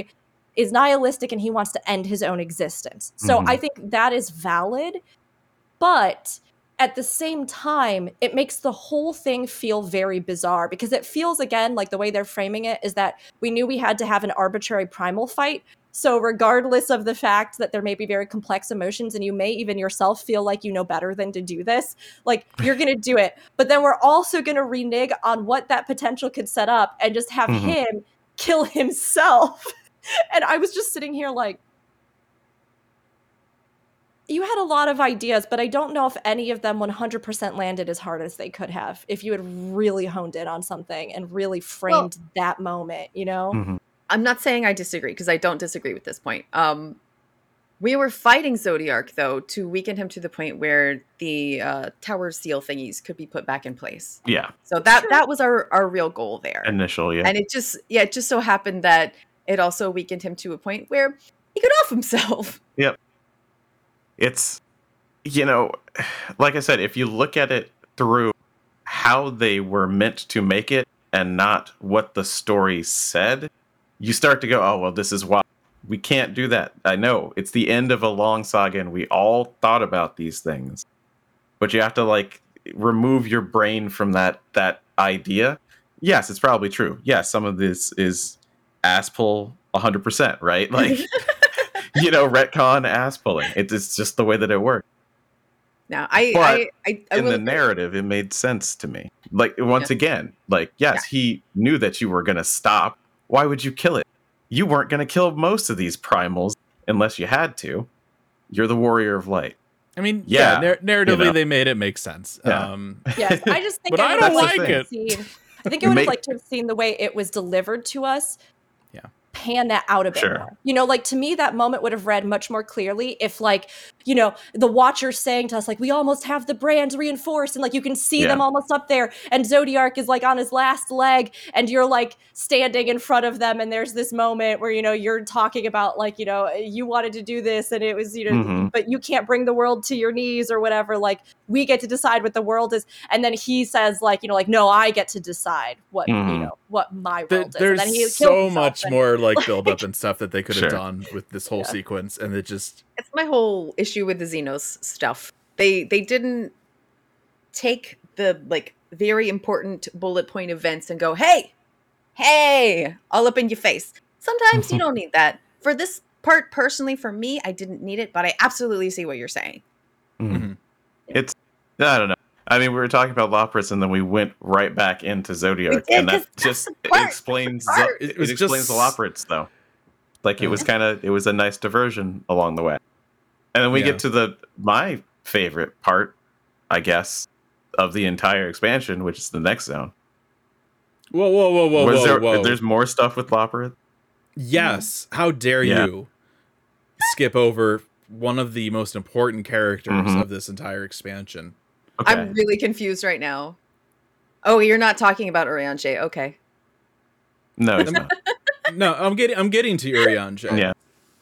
But he has But this I know pep who you're talking about. He has a pep Yes. talk with the Loporrits. Um, and you know, he's talking about, you know, singing way. There's like, you know, Theris has so many great songs and all this stuff you can learn of. And uh sorry, I didn't catch your name. My name is Pudding Way. And Urianger is just like, shit. Um yeah, we got pudding. pudding I love Way that. w- w- like Yeah. it's so good. I love Pudding Way, and they bring him back again too. Like for, for oh, Pudding Way was just mwah, chef's kiss, beautiful. Love Pudding Way. I like that Pudding Way is included in what appears to be the leadership of the Loporrits. I don't have any particular affection for Pudding Way Look, just because I, If was a- I if don't we like need to save the people of Etheirys, there's a few things that we're gonna need. We're gonna need like living quarters, navigation, and we're gonna need pudding. it's also important to to note that I mean I think you already know this Zen, but I think many other people do too. Pudding in the U.S. is oftentimes interpreted as like literally just like that gelatinous, Mhm. sweet, Yeah. liquidy kind of thing. But pudding, at least in a lot of Britain and the U.K., is referred to as all dessert, like like sweet desserts that are like cakes, treats, pies. Like you Mhm. have pud or pudding, which is like Yeah, a, yeah, a whole yeah. category of dessert. Just Mhm. in case anybody's out there thinking he probably only specializes in pudding. Um, but all of that to say with with Urianger and him and his interactions with the Loporrits, I did actually think that was one of my favorite parts Mhm. of this zone in regards to like how they set him up to have his journey later and like his growth moment because I know so many players that have had huge problems and mistrust even to this day of him like I mean, because I mean, look, the way know? that that stuff started, though, I was like, oh, great, there's Urianger back on his bullshit again. Like, he, we teleport up when he's like talking to the opera, it's like being all secretive, and it's just like, it's like, cool, this It's like- again, great, thanks. It's like you think he does it on purpose. It's funny that you think like literally in Shadowbringers, he's like, why? Why does this keep happening to me? When the Crystal Exarch is like, look, I need you to keep a secret. He's like, why? Why do you keep doing this to and me? And then we start to get into Eden. He's like, maybe we shouldn't tell them about the Oracle of Darkness. That's on him. That's all him. And your soul's like, yeah, probably. yeah, Like, it's just, I'm That's so the sick thing. of Urianger's bullshit. But it you you He's like- finally get to see how it affects him. yeah, exactly. yeah. Yeah, and I love that the idea that some people have, and I'm gonna get spice for a 2nd but Mhm. not that bad. Some people have resting bitch face, but Urianger Yeah. has resting sneak face. Exactly. everybody doesn't like. Everybody believes that he's the one that like will do the sneaky stuff, Mhm.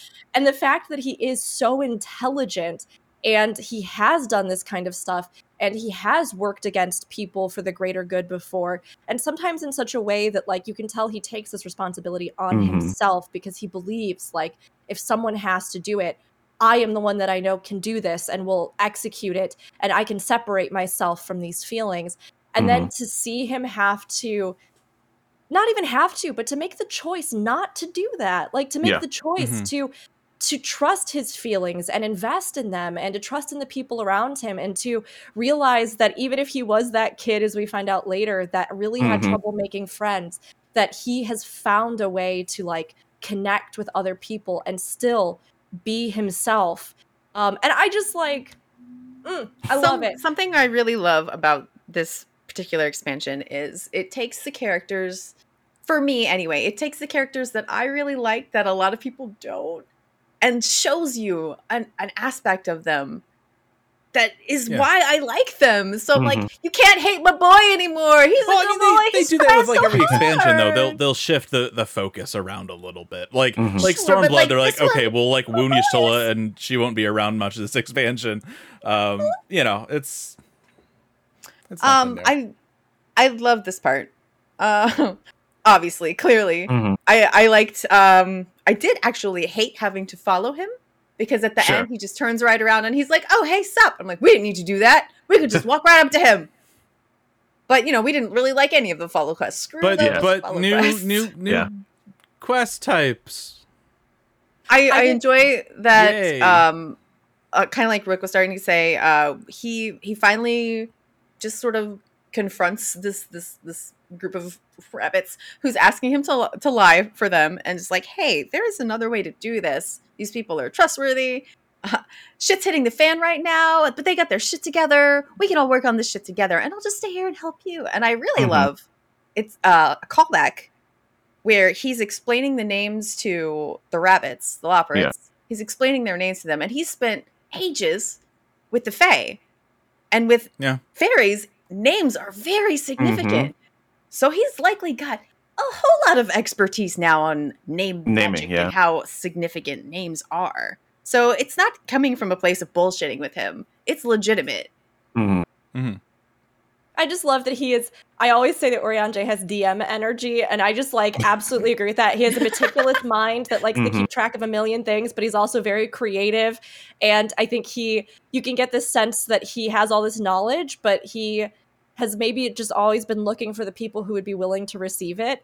And the way that he finds to be able to bridge that gap and help everybody from the Fae to, you know, Mhm. like everyone else and now the Loporrits and other people I do. I think is cute, and I agree. I like that they experimented with different types of stuff this expansion. Right. I liked a lot of the escort quests. Mhm. Um, I personally just found that the sneak quest follow quests were really annoying Mhm. because Yeah. It was so finicky and it always reset you to the back, and it wasn't like you were actually learning anything as you went. You know, it's not like we witnessed some little vignette or Yeah. heard something more or like so to me i was like this is just wasted time to try and make me slow down so that you know somebody else Yeah, can do the next I mean, quest it- ahead it's, of it's, me it's important to say too. Like experimentation is great. Like it's great to try new things. Mhm. They don't always work though. Like they're aren't they're Hmm. not always well received, and that's just that's the way it goes. You know. You mean like the diadem? And I mean, look, they got it right after the third try. Yeah, it's true. Hey, as a community, we know. I think we're one of the communities in gaming, and No Man's Sky would be another one that we know. eh, If you get it wrong the first time, you might get it right the second time. Give it a chance. I did also want to give a little shout out to maybe one of my favorite quests in this portion, which was the Mhm. one where you're following.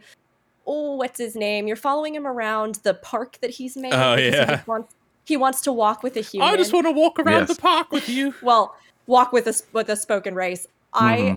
actually found that adorable, and like to me, they could have only done that quest there and like a few other little things, Mhm. and I would have immediately have gotten the sense of you know how much they care about their mission and the people involved and that kind of stuff. Because to me, there was something really wonderful about that.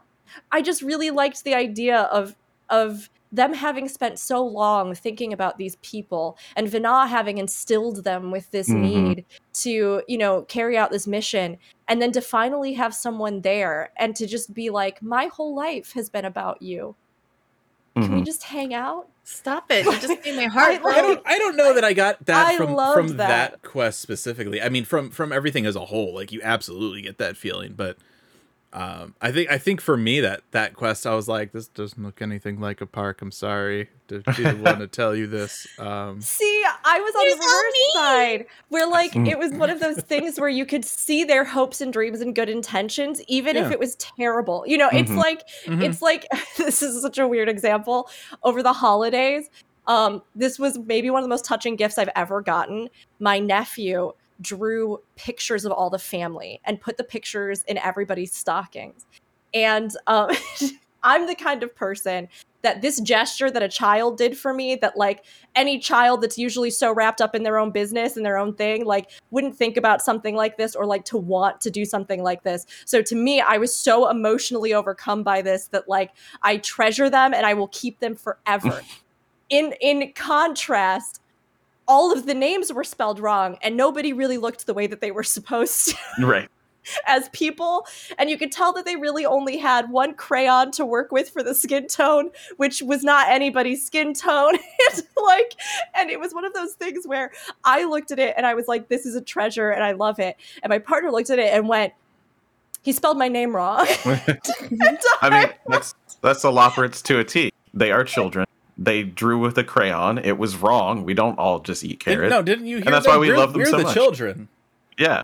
Yeah. Well, yes, that's true too. But I'm just saying they. That's why we love them Aren't, so much. aren't we We're like, all oh, children you tried so deep hard. down? I mean, compared to the ancient. But yeah, that's why people like them so much. They you they have that little kid energy where you're like, oh, you tried so hard. You know what? I can't be mad at you, even though we would literally It's, die it's that, if we that were try on so this hard, ship. but just like the the way that they they tone stuff, like stuff will get serious, and they'll be like, Mhm. anyway, yeah, let's you know what I go back really to like about other this thing. section? Mhm. Every time Fusion does a Loporrit voice, I really pr- will treasure that for the rest of my Mhm. life. hmm hmm me too hmm Yeah, yeah, yeah. well then that that's good because we're moving off of the moon for at least a little Anyway, bit. Yeah, let's go back to old Sharlayan. First, really Uh-huh. quick, just really quick. I was mad. This is where they took the flower away, right? Or was that later? it was later because I think it evaporates in Thavnair.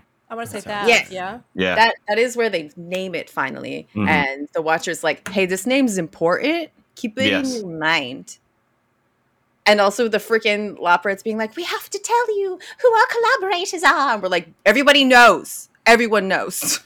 I like that was my biggest complaint about the story structure in that section.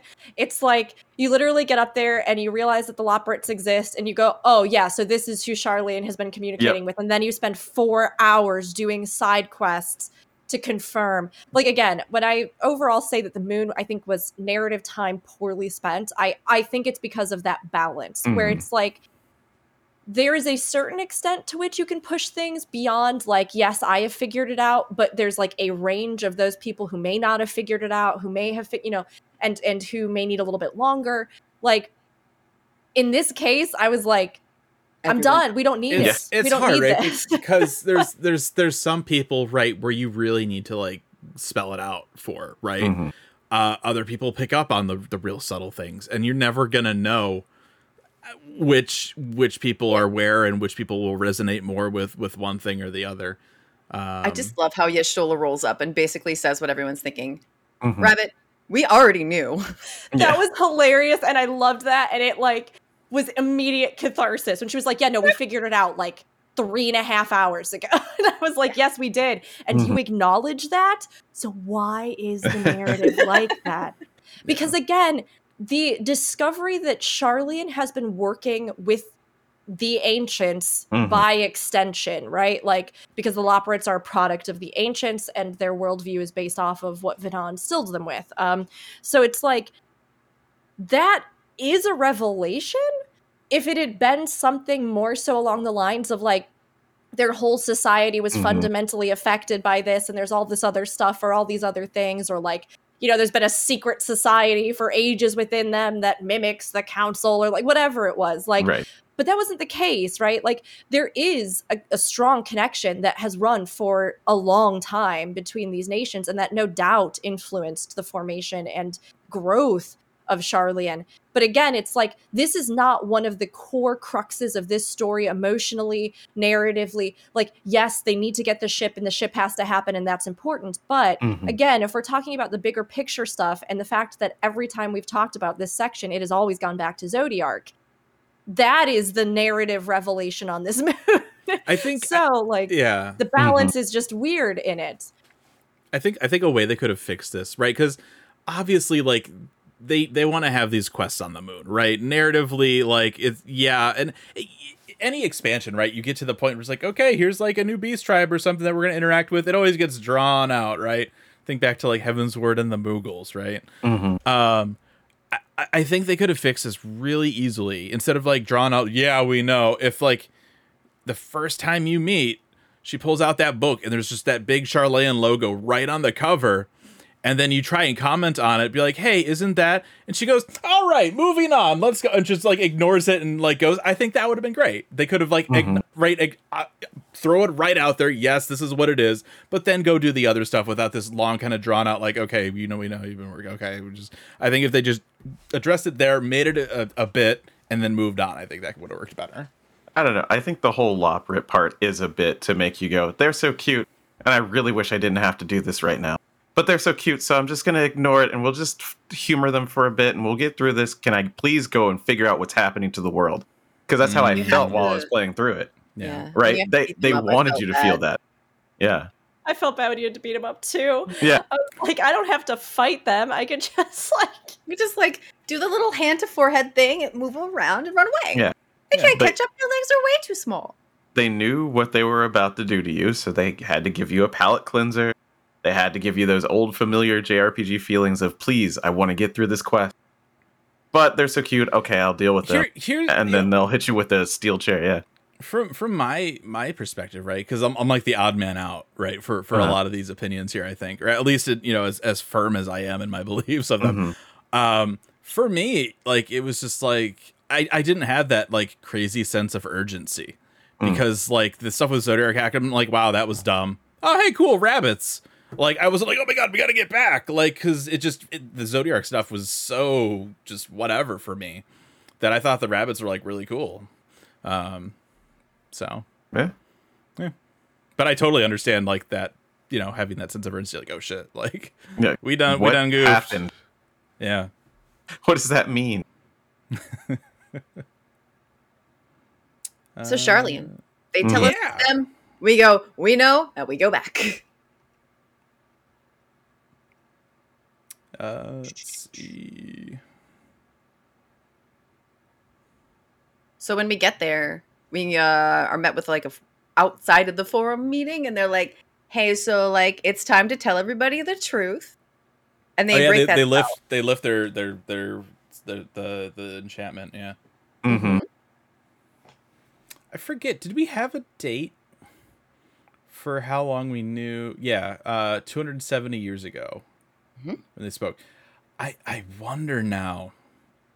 Was did Louisoix have that same enchantment? Did he know? Mm, Don't know. yeah, could have. It's possible. I mean, we know that uh, his son, so um, Fourchenault, was actually like stationed in the Mhm. colony at the time, which is where the twins were born, right? So he was uh, he had more direct connections to that colony specifically where this discovery was made in the Mhm. anti tower, right? Yeah, that's true. Was was he on the phone? Yeah. I don't think he Was- was. I don't think everybody in the forum knew, right? Everybody in the forum knew. Yeah, sure? all the members of the forum. limited. All the members of the forum. That's why they they had like the group enchantment. True. But Maybe we I was don't just thinking. Go ahead. Oh, I was gonna say we don't know really. I think is the answer. To be honest, Mm. I, it's possible he could have been in the loop.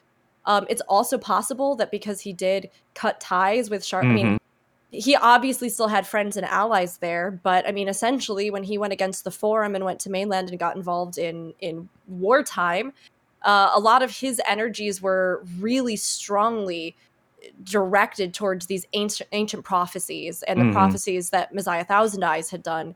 So he was so intent on on stopping this calamity that I would say there's wiggle room that he was not put in the loop about this. But I also think that because of his just re- the respect and his knowledge and Double everything checking. else, I don't think he was on the forum, but I'm checking. Okay. like just I wouldn't sure. be surprised. You know what I Yeah. mean? Like it seems like you would have the greatest thinkers of your time that would be a part of this.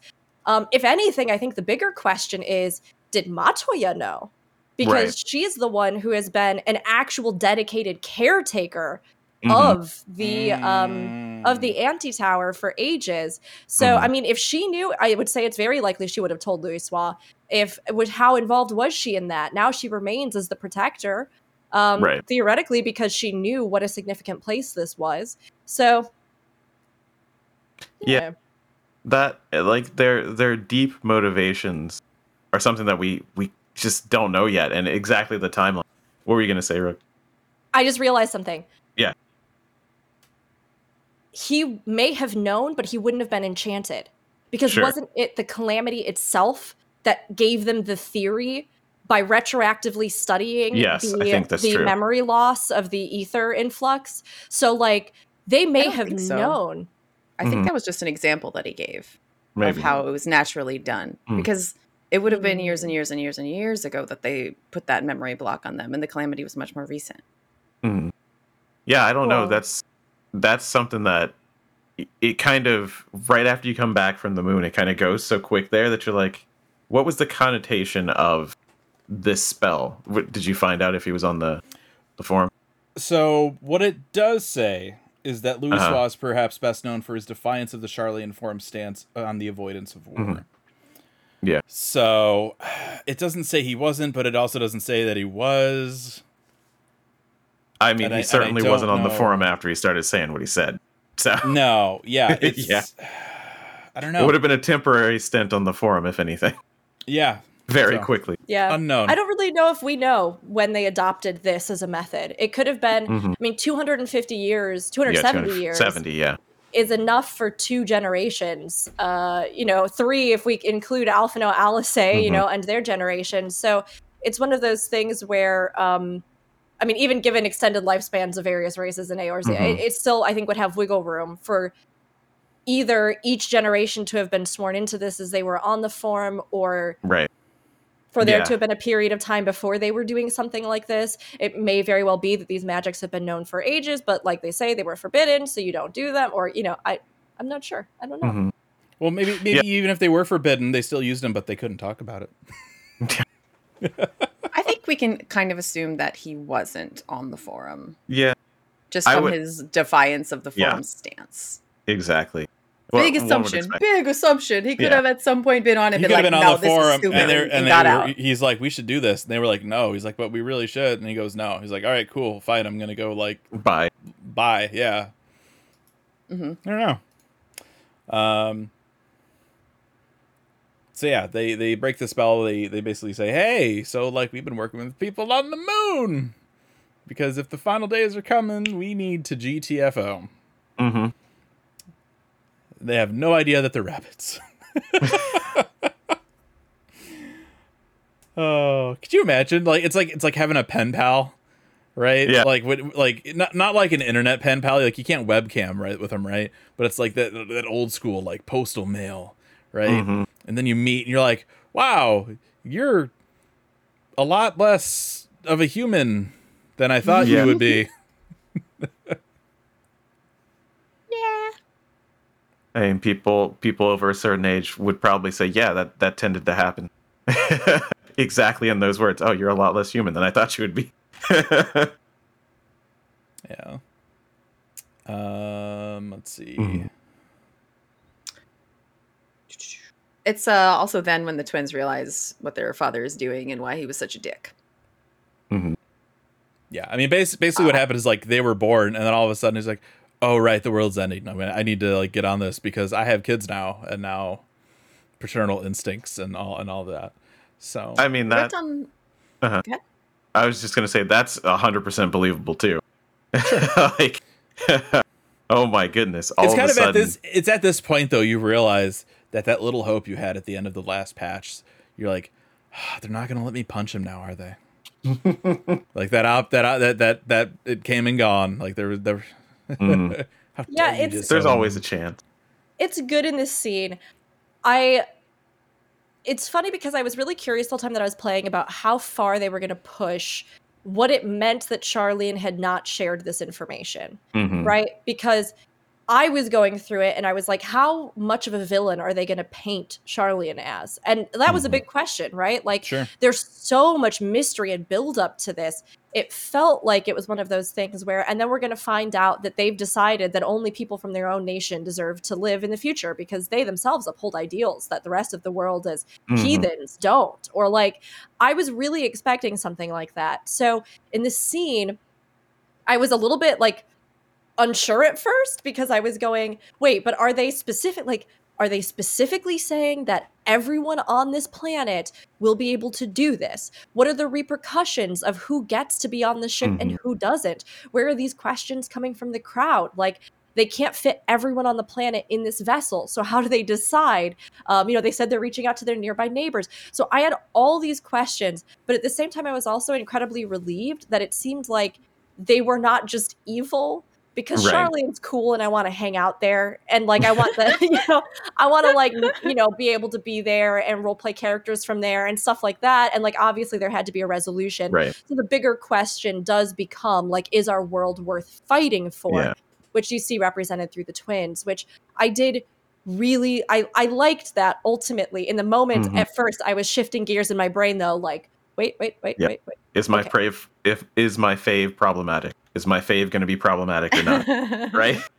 No. Okay, cool. They're not the most assholes that they could be. All right, that's good. I need you guys' better memories than mine to help me. I wrote down this Mm-hmm. quote uh, that Alphinaud says To Mhm. ignore the plight of those uh, one might conceivably save is not wisdom, it is indolence. Mhm. That's come up before, yes? I feel Yes. like that might be a Louisoix. Louis Soir. Yeah. It is Yep. directly a Louisoix quote from an old short story that actually Mhm. dives into the relationship between Louis Soir, Fourchenault, and the twins, uh, where they're reflecting on his death and having Mhm. lost their grandfather.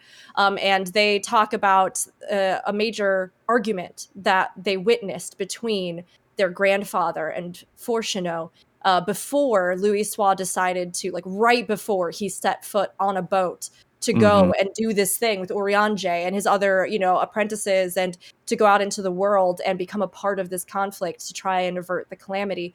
And um, he, like, some of the last words he ever said to Fourchenault were these words. Mhm. So the twins parroting this back to him. Yep. Whew! The back of like Fourchenault's Super head, he's just like, oh, damn it, Dad, what did you teach my kids? Ugh. And then I love uh additionally Alisaie's little little moment, little we're gonna fix this, see if we don't. Yeah. Alphinaud We got going all hoity toity, Alisaie going all screw you, dad. We got this.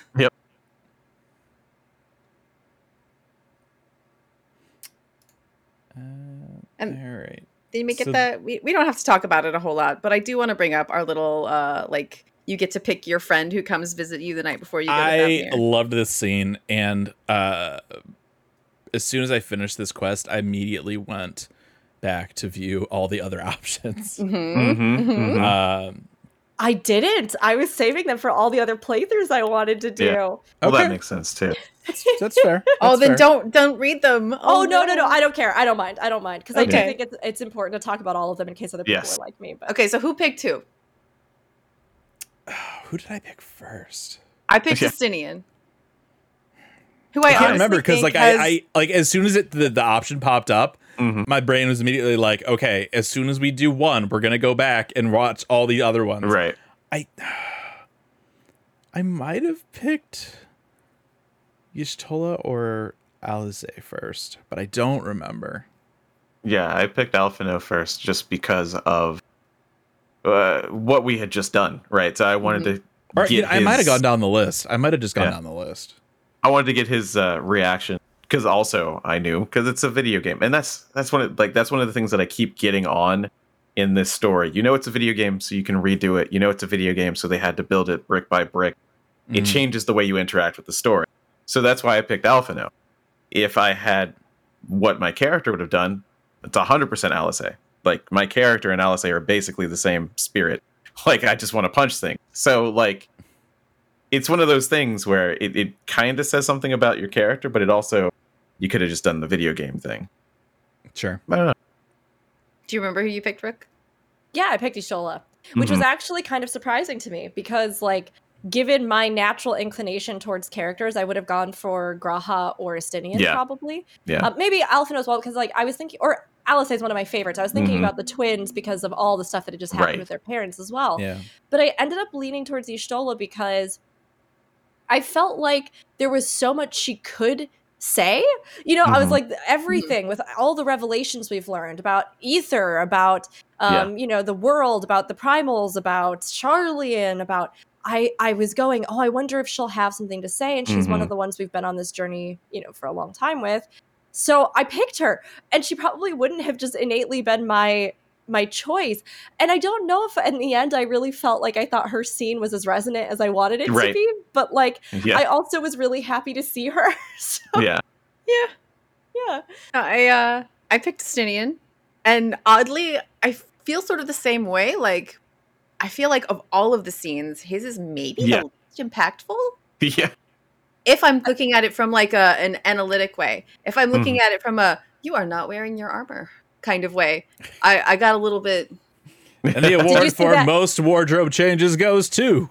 Did you see those fine hips as he sauntered to the window and jumped? I have Mhm. not Yes. done all the cutscenes, but I have seen that. Yeah. He is the Several only times. one who actually comes in your room. Every single one of them. Mhm. You're like, want to come in and talk? They're like, no, no, no, no, no. I'm not going to bother you. Estinian's like, no, I'm not going to bother you. And then he's like, just kidding. I'm going to totally walk through your room and make an exit through your window. And I'm like, I have so many conflicting feelings about this right now. Estinian's like, Alphinaud's by the main door. I'm going to walk out the window. Yeah. It, it is cute that he, he says he's trying to avoid the twins. Uh-huh. But yeah, no, he he basically talks like he's he comes in and talks to you like a bro, and it's Yeah. like, hey, we're gonna go fight. If you need me, I can do that. I can fight. Don't hesitate. But Um, yeah, pretty much. Y'shtola does the the sort of like, uh, hey, so like I'm gonna watch your ether. If you feel Mhm. bad, you let me know. Which squad nice. mom. Um, G'raha, I think probably affected me the most. Mm. hmm followed by Thancred.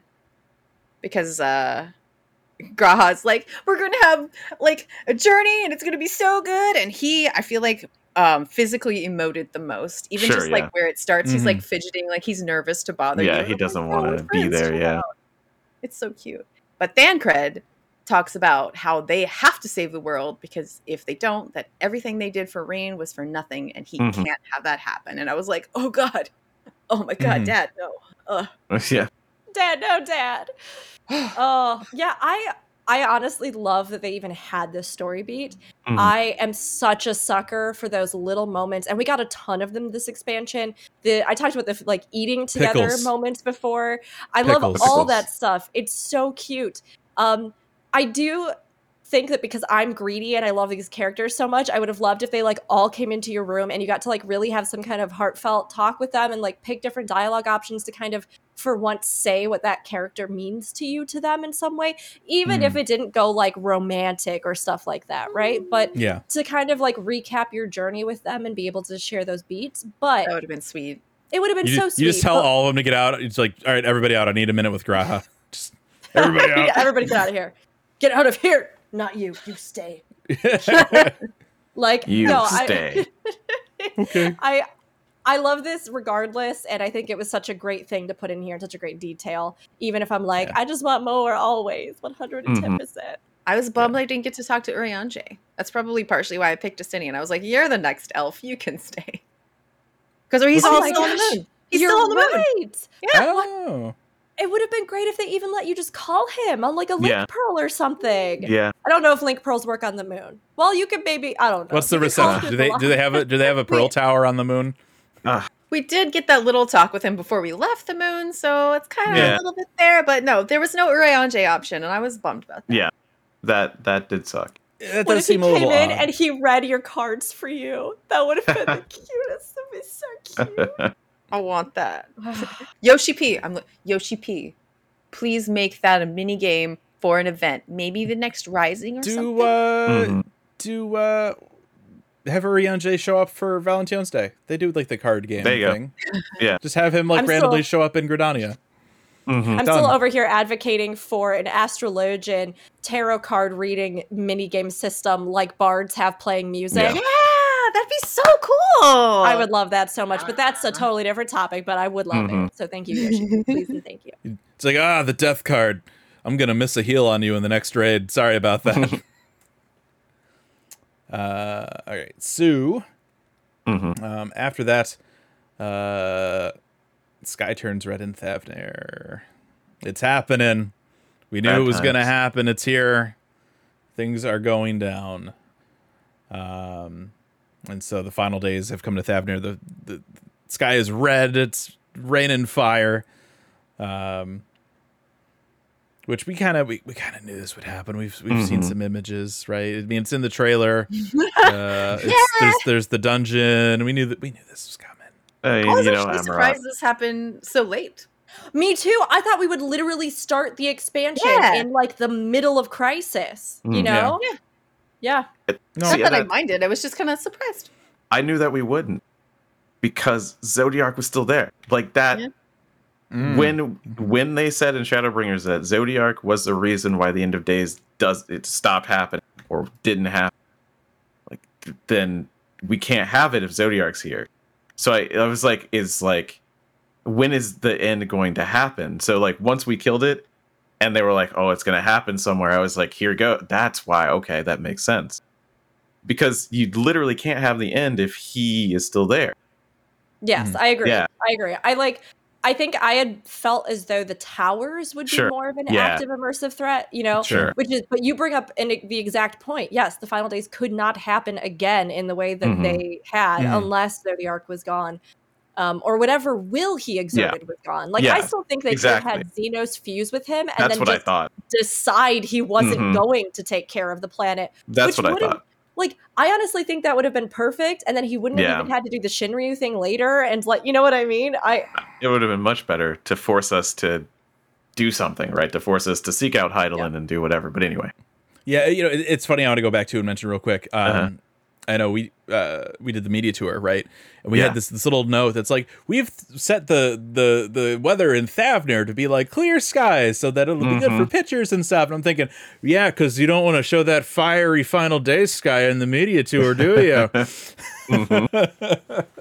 I thought the atmosphere was pretty effective. Oh, yeah. oh, like yeah, this next section probably launched like for me the real momentum of the expansion. Yes, like absolutely. this section and on, I was engrossed. Mhm. and the music i have to give a special shout out to the like final days thavnair i did the dungeon as well but Mhm. that tune like as we get further into this zone Yeah. that paired with everything else really did make me go like oh my gosh it's really this is it and of course it's tough because in this kind of game i do find myself wishing again that like when you were on that instance of the map like everything was on fire and there were like a whole bunch of npcs that were just running around panicked and like and you can't do that in an mmo to the extent where like you know there's not going to be special fates that pop up Right. in that you know instance because Mhm. of course you're going to move past it of course nobody's going to be in that at some point like so i get it but i feel like with what they had they really did a great job in this section just like Mhm. selling me with Yeah. the narrative and everything I- else yeah. I'm not crazy about how we got to it, but once we got there, um, like this this was like the threat. yeah, right? Like we we you know like the sky is on fire, people are turning. I Mhm. think Vanaspati was probably uh like thematically like the one of like the darkest dungeons in this expansion. I I thought it was such a great My favorite one. dungeon. Yeah, Yeah. the the music It's is really great, great. The the tone is great. Um yeah, maybe it it takes a few seconds here and there to to play out some story stuff when people would otherwise, you know, be wanting to play things. Mama yeah, uh like holy shit like some of the Yeah. stuff that they do here is just insane and then you get to the there's that final area where it's like you can kind of overlook and you see like the city and it's lit up it's just, just it's just it's a gorgeous dungeon um but let's see i think that's are we, are we quite there yet yeah. We were close. Yeah, it's hard to stay in order of the story. we just want to talk 'Cause, about you know- all the cool things Yeah, all the all the actual big part. Because yeah, we go back. Um, what We did get we a even do? little, For, uh, yeah, We get another little uh, vignette with G'raha where he tells Yep. us where he's from. Yes, Mhm. and Corvos and how Corvos, Corvos, is Corvos, still Corvos. Here's here's here's a fun drinking Yeah. game. Go go through replay Endwalker again. Take a drink every time G'raha says Corvos. I really am genuinely curious because they gave us so much lore about Corvos, the Mhm. fact that it's like an imperial province, its ties to ancient Allag. It very much could have just been something we needed to have fleshed out about Graha. Like that's absolutely fine. Um, but it did feel like they mentioned it one too many times for it to not at Mhm. some point show up Yeah. as a map. You know what I mean? Kind of in Yeah. like a what is that place where we do all the robot fighting? You know, that looks super Greek. Oh, um, Something Turncliffe. Turncliffe. Turncliffe. Yeah. Oh, okay. I'm like, what? I'm like, Yeah. it's a name that I can't remember. Turncliffe, yes. You know. Yeah. Oh, The I see. Oh, go ahead. Oh, I just said I see in chat that people are maybe musing it being the next relic zone kind of thing. And It I would would make a lot of that. sense. Mhm. Um, I know another place that we had heard Corvos before was the Magic Carpet. Like it specifically is one of the only other places where you Ah. see Corvos because they made it.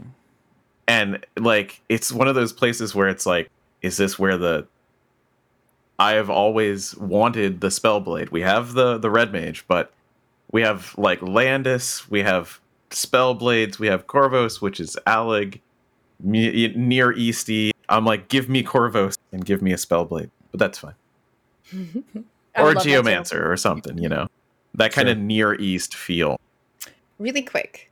Mhm. Uh, am I mistaken in my interpretation that Corvos is actually where the Garleans originally come from? Yes. i think it's somewhere nearby because Uh, they call it Euless Euless mentions people being from there at some point and Yes. being driven out. I don't know if that's Yes. where they were originally from, but that's sort of Yeah. what I got.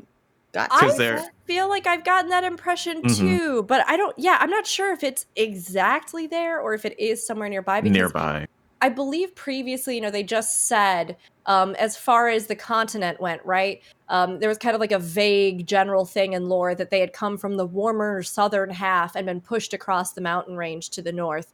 So it is tied together. So Yeah, I, they I mean, a- it could be.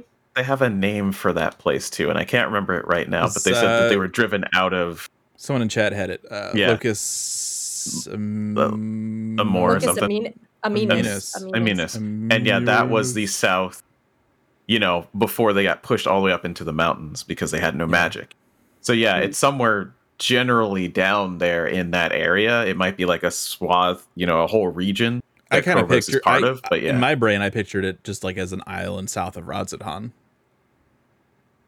Oh what corvos is Yeah. Is that Like, not right? yeah, is, it on, is it on the continent? I, th- I thought it was south of Radz-at-Han. I think it's on the continent because they mention it being very fertile, like Yeah. like pastoral.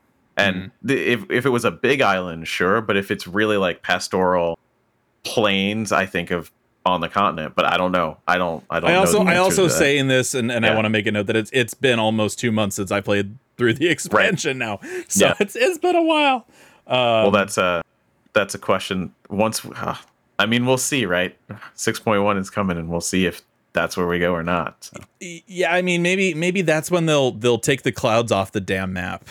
yeah, right. like, why are they still Uh. there? What what is there to hide? Who's hiding it? Like, what? I need a full map. I have Yeah. the the old cloud map up on the wall, and while it is beautiful, I would like to be able to see under the cloud. Mm-hmm. Yeah, yeah. Um.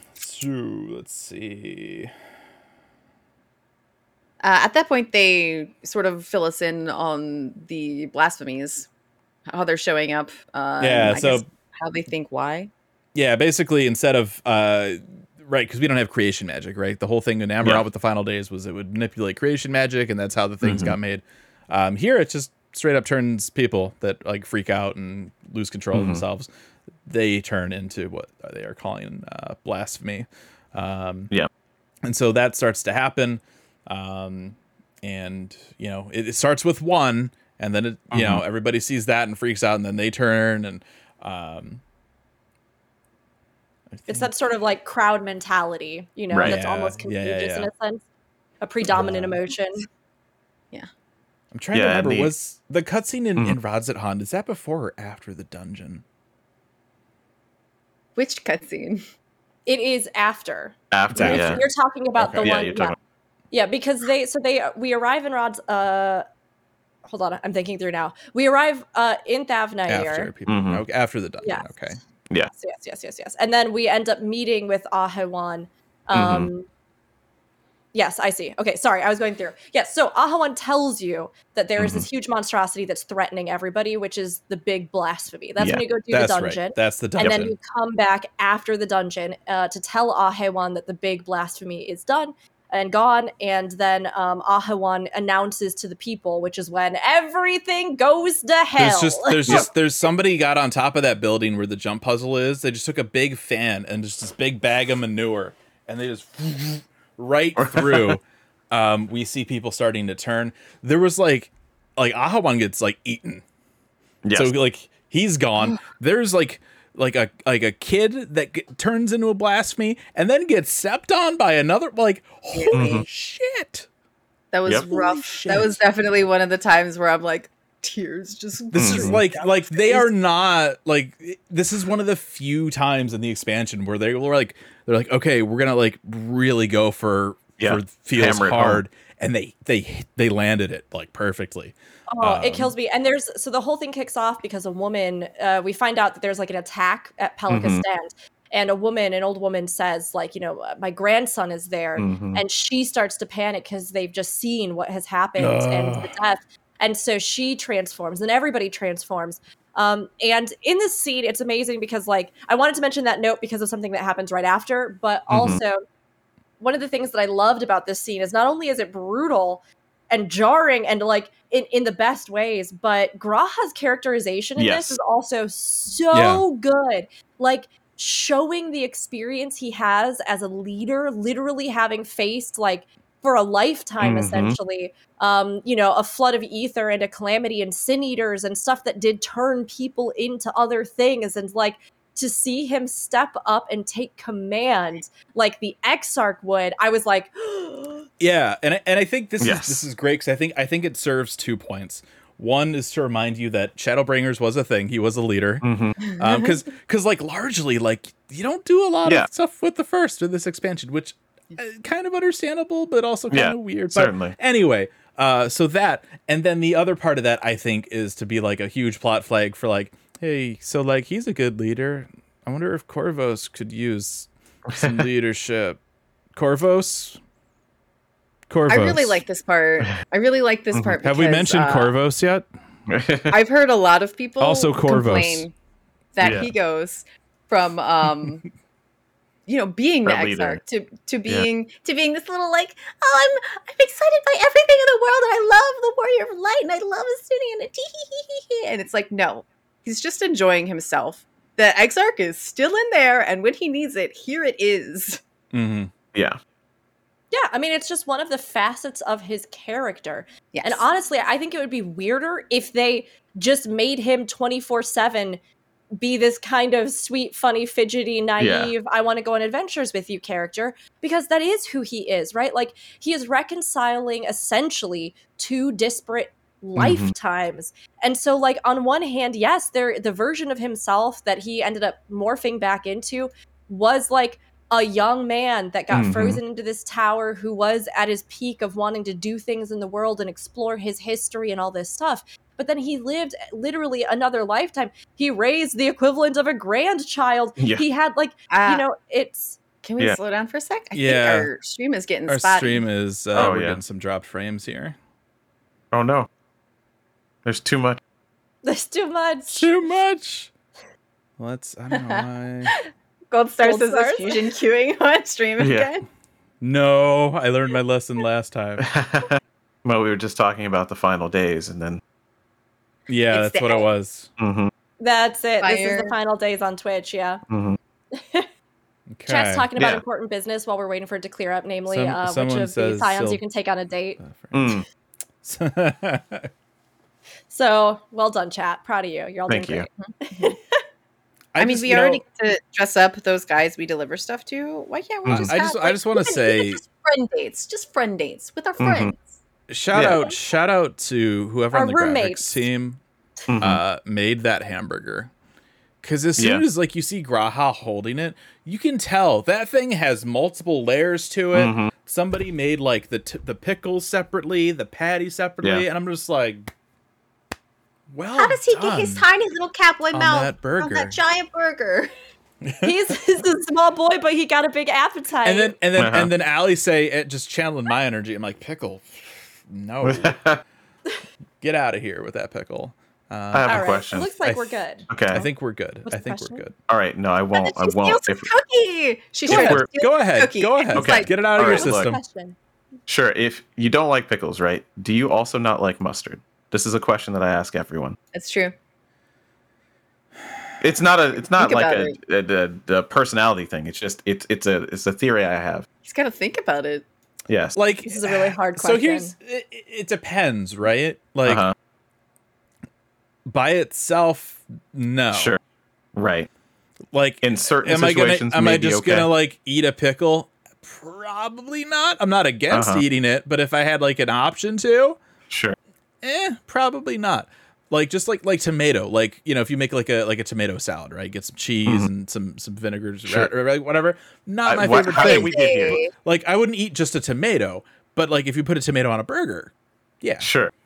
No, I just wanted to know if you didn't like pickles, you also didn't like mustard because that's a cluster of dislikes in people. Interesting. Yeah, I like it's the vinegar vinegary- sour thing. yes. Yeah, me too. That's all Give I- me that's- mustard. Give me pickles. Put it Right. on something. Uh, But yeah, I'll usually put, I'll when put I ask people- a- yeah.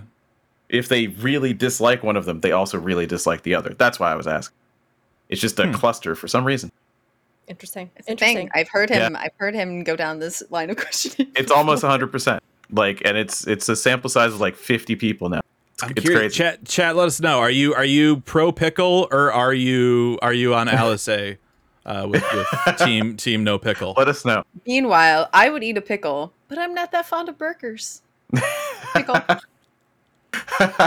Yeah. How Weird, do right? you not like anymore. burgers? I Burgers didn't, are I don't like them. I didn't say I don't like them. I said I'm not that fond of them. Dude, I've I had a lot of a lot of bad burgers. Just Yeah, I like mean, I've had a that's lot of bad It's- burgers. you it's gotta eat a better burger burger. Yeah. on, Yeah. on behalf burger, of the I'm entire world, I I, gotta be- apologize Mhm. that you've had bad hamburgers. I gotta be in the mood for a burger. I have to wake up in the morning and be like, I think it's a burger. I need to- day. I see. Yeah, I, I- see. This Did is we- the downside All of right. starting starting these shows at noon my time. yeah. because I always Oh. eat after. hmm Usually, I mean, I had breakfast, but it's like, damn, I want a burger so bad right now. I mean, but also when we start, it's three o'clock my time, so it's already dinner time here. I'm just All gonna right, play let's Door- this. Let's get back to DoorDash it. a Keep going. Okay, Let's yeah, I keep think going. we're good. Everything's slowed down. All right. All right. Uh, where even were we? I just my brain. Oh, is G'raha. on We were talking about burgers G'raha now. Tia. And how we liked pretty the, much the coolest. Yes, and the reconciliation of both G'raha Tia the person and the Exarch as a person, and how those two lifetimes I think Mhm. are all in one character. And so to actually see him get to like draw on that experience as the Exarch, loved it, loved it, Mhm. great. He a And I good did boy. wanna- He a good man. Oh, he a good man, yes. Uh, I wanted to mention, unless anybody else had anything specific to say about that scene with Ahawan's death and everything. Mhm. Ugh. No. I think that sums it up, right? Ugh. uh, um, one of the things that got me in my playthrough is that that elderly woman who uh, is talking about her grandson. I literally was leaving the city and I said, if they make me kill her grandson, I'm going to be so sad. And the very first, the very first monster you fight has these lines that are like, grandmother, grandmother. And I was like, you Yep. jerk, Granny. You knew it. You knew they were gonna do. got me. That got me. Ah. Good. I don't know about you guys, but I did not stop crying. Like from the moment that little boy turned into a monster and got smashed. I wasn't crying, but I was like, oh shit. No, it's just like. I water, water all the time, dehydrated from the amount of tears going down my face. I actually did stop at some point and had to like put eye drops in just because my eyes were so dry from crying. I mean, Ah, it's a bleak portion of the MSQ. Like It this whole. is. They set it up in such a way that it also like I wasn't crying quite yet Mhm. because I still was in a hero mode. Right. And I think that's what Mm. got me in this section. Like I was like, we gotta go, we gotta go, we're gonna save them, Mhm. we're gonna save them, we're gonna Go. save them. And like I was saying that until the couple died. And I like Mhm. I remember a distinctive moment, and we'll get there, but like I remember a distinctive moment in the zone where I went, I we we Like I was saying last time, it, it gives us failure after failure Mhm. after I know. failure, and this I is was like, just we bam, bam, didn't bam, bam, bam, failure. Oh, Oh. my god. Yeah, yeah, yeah. And I mean, But there's there's some good points in this in this as well. Some highlights. Uh, one of the things I did want to mention just about this though is that where we head in this part of the story, I think, is so fantastic. Um, we were talking about maps that make really good use of their locations in the setting and Mhm. everything, and the way that they use that in the story. Um, I think Thavnair is like I mean, not not necessarily because of everything, but like as a culmination of a map and the way that it is used in the narrative, I think that Thavnair is the Mhm. best used map in the entire expansion.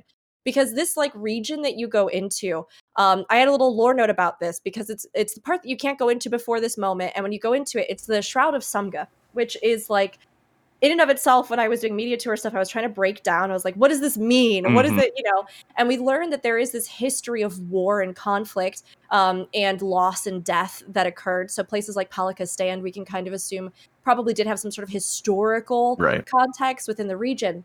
But shroud as a term can also refer to like a burial sheet or like Mm. something that obscures something from vision, literally like the jungle itself does from underneath. But it's oftentimes also used as like the idea of a shroud, like a burial shroud, a funerary shroud.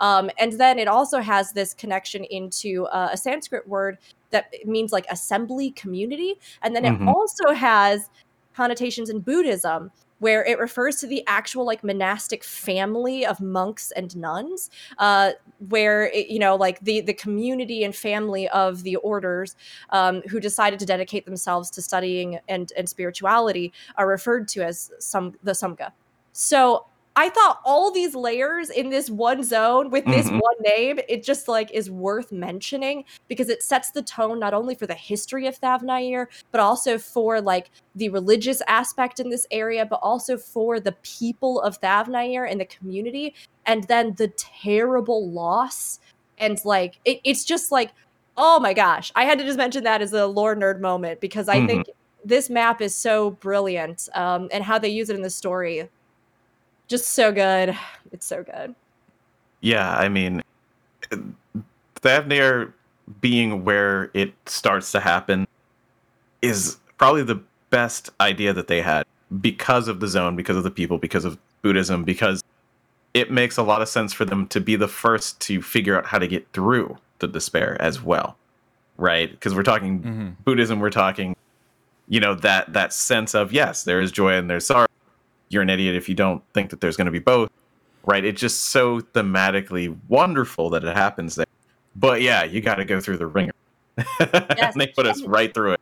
the idea of suffering is Yeah. also something that is Mhm. so big it's so intrinsic in a lot of um you know buddhist discussion Yeah. of philosophy and things like that so yes it's like it's all right there it's so Mhm. good And they they actually do that that prayer once you get Yes. everybody out of Palaka's Stand and into the temple area, and it echoes quite creepily uh, answers.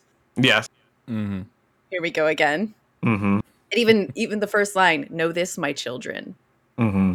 Who is that old god who said this? I think we know. right. ah, I have the whole thing if you guys want, but we, we don't necessarily need to go through it. Right. Um, did we skip past the part where the guy from the uh, Kalzal, when we get to Thavnair in the first place, the We guy who's did trying his best as a merchant to like keep Yes. things together, he's the Mm. first one to fall. Yeah. Mhm. he, He we did skip over blasphemy. that in in lieu of all the excitement of that big scene but yes we do find out that Calzal was the final boss of that dungeon and that I'm he had glad we fallen did get to that. despair Mhm. Yeah, I'm, I'm glad we got that throwback. Poor that guy. I wish that he'd been able to persevere through, but like Mhm. it felt weird that it was just there floating off and and wasn't significant anyway. So I'm really Mhm. glad they brought that back in. Yeah, I just this, the whole Thavnair sequence is just crazy, and and then the way that they some of the last stuff here Mhm. with with Matsya. Yes. Oh my god! Uh, we we don't save the mom. We dive in. We do not save the mother. We barely save the child. It is dying. So, so, so basically, what, what happens is you're you're looking for the this this couple and their their newborn child. Um, dad's dead. Mom's running with the baby. Um, gets cornered by the font of Maya, uh, which is like that that pool. Um, Alice and Alphinaud show up. We're like, yeah, and We're then the thing just like whatever. And then the mom's like, uh, I'm gonna throw a rock at you. You do what you think is best. Um, Yeah. She gets her head basically just gets like cr- crunched. She gets thrown into the font. We immediately dive in. Yep. She's already No. gone. And so immediately they're like, okay, where's the kid? Uh, you bring it back up. Uh, the the mob is dealt with. You take it to Alphinaud to get healing, and just the way that Alisaie says this one line, she's so cold, Yeah. just like goosebumps.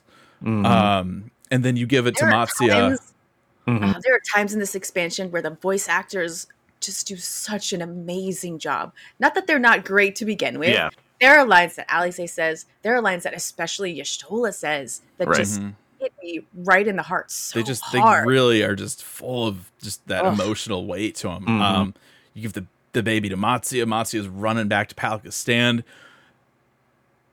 The baby starts getting turn, blasphemy cloudy, and you're just like, oh god, don't have like a baby blasphemy, right? Like, please, you know. This actually bothered me a little.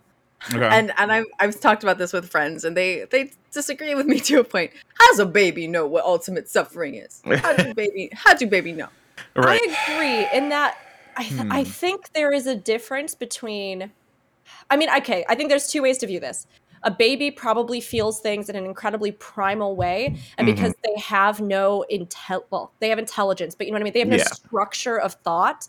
Like Mhm. they have no language. They have no like. They are a purely emotional creature. So on Mhm. one hand, I Yeah. could see that a baby's equivalent of like emotional distress could make them more volatile in this Mm-hmm. situation. Um, on the other hand, I do also think that despair is something that is a very complex thing as opposed to Mhm. like basic needs. So, like, Yeah. I am sad because I am cold. You know, I am sad because I am hungry. I cry. I'm a baby. Like, Yeah. versus the complex processing of hope, despair, Yeah. suffering, experience, context, to where I think you can argue either way, but Zen, I agree with you that in the moment, hmm given the greater context of what despair means, I didn't I wasn't sold on the baby. The, Mom, yeah, thing- yes. Yes, but no, the not thing baby. that people argued uh, Mhm. with me was uh, Matsya's holding the baby, and he's he's talking to himself. He's freaked out. The baby can probably feel Sure. like how Mhm. freaked out this person is. They hear the tone of voice. Babies get that. Mhm. So that was the argument that I heard that kind of made me go, "All right, Sure. yeah, I all can right, see We get into- that, I mean, plus it was just knocked into into a pool. yeah. You know, It's cold. Yeah. I mean, we get into the metaphysics of why despair causes the end. And like that you you could go real deep into it. To me, the first thing that I think of is you don't want to be there anymore and you have creation magic, right? Everybody does. Everybody has some aptitude for it. And it's basically an unmaking of you're just so distraught that you just want to be unmade and that I wanna, I wanna completely destroys things. Uh-huh. Give, you give up. Yeah, you, you Despair. would like you're to giving be. up. Yes, And I could see, I could see the baby also be like, "Well, that's I'm it. di- obviously not actually thinking, well, Yeah. I'm dying. Yeah, but- it's just The the baby is physically, mentally giving up. You Right. can't do anything. It and is there's giving up. also the bigger question, and this is something we'll have to talk about way down Mhm. the road, because Meteion's influence in this, I Yeah. also think may or may not be important.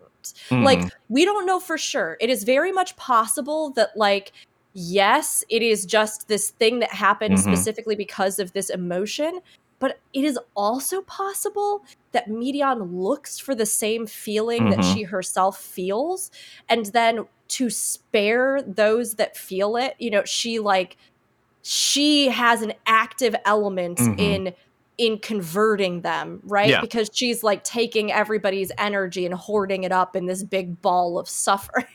right. and so I like she is like in a sense playing an active role with this and like she does at the end make some comments that are kind of Yeah. about like i myself hastened you know i Mhm. because of my mindset and our shared mindset as a as a group did but that's Right. again far down Yeah. the road and i think like either way the effect is the same it doesn't really Mhm. matter you know I I think actually I think forgot to mention when we moved Mhm. from the moon back to Charlie and the vision that we had, where we hear her voice for the first time. Oh, sure. Yeah. Right. Did anybody else have a moment of who was that? Was that Hydaelyn? Right. That wasn't Hydaelyn. Yeah, that didn't like- sound like her. yes that i wasn't did her. yeah yeah It- yeah I Oh, was like, yeah. is that Ryne? Uh, that's who I thought immediately because it was a I think what she said was voice. was like finally or at long last or something Yeah. like that. and those those scenes were weird because we get like a couple of them, um, and and they're they feel like they're underwater. Hmm. Right, I like there's there's bubbles or something, right? Weren't there? Oh, you're talking am I about the, the vision from um, uh, Hythlodaeus or, or Oh, okay, Till I'm when you go to sleep different- at the different Yeah. thing. annex. yeah. Yeah, yeah, Okay. yeah. And I think the reason that those ones have bubbles is because they're trying to draw a correlation to the aetherial sea Right. and the like Mhm. water imagery of ether that they use all the time in the game. Okay, okay. That's my thought, my perception. Yeah, because this was Uh, just a, a flash, and then you hear finally or whatever. That's that's Yeah. right. Um, and but yeah, like narratively, I think this is one of the few times um, that they kind of caught me off guard, and I wasn't sure what was coming Mhm. up next. Um, they they throw a lot of things at you, like, oh, like this is happening, just kidding, and it's like super transparent, or it's like we've been working with Charlie. Yeah, we know, you know, Mhm. but like this, it's like. You know the the the baby like oh they're not gonna turn a bit they just killed little Timmy yeah. Oh shit! did. Would they turn the They baby? smashed that guy. Like, there's Mhm. really there. I I did have a moment of uncertainty. I'm like, they Yeah. they could go that dark here. Remember Uh, what I- Yoshi P I- said in the interviews. There's gonna be a moment where you think, will he go that far? Remember, he said that in interviews after the media tour. He was- legitimately said, "You will think, have they gone that far?" And we I I'm did. actually curious what point he was yeah. referring to. Yeah, me Yeah, too. I actually thought I thought the baby was gone. I thought that Mhm. that we were going to have another failure. And when uh, Vrtra actually shows up and saves Yeah. the day, I was surprised. Right. Vrtra I was- and I was- Justinian. Yeah. Yes, I was delighted, but I Mhm. was very surprised. I am so glad after they all did of that, they had Yeah. to give you some kind of a, like a, a win. Well, and I also think it does serve such a greater narrative point, which is Mhm. that like Vrtra agreeing to let Estinian ride him, right? Yes. And to fight with him in the skies is like huge on so many levels because like obviously Estinian like literally was the greatest enemy of his Mhm. brother and like ended up steeped in vengeance and rage and we we get a lot of this discussion, right? And now he carries his brother's legacy. Um, but this theme, this idea that like despair or these forces, right? Together we can overcome them. Like in answers, right? We Mhm. walk together. How do we answer? We answer together.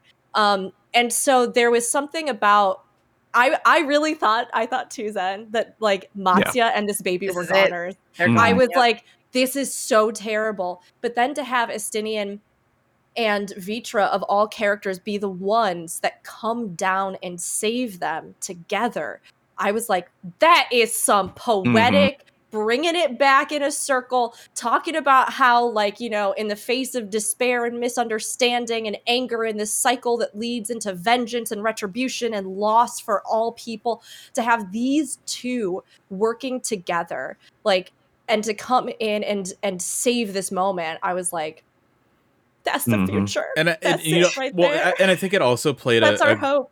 a greater purpose too.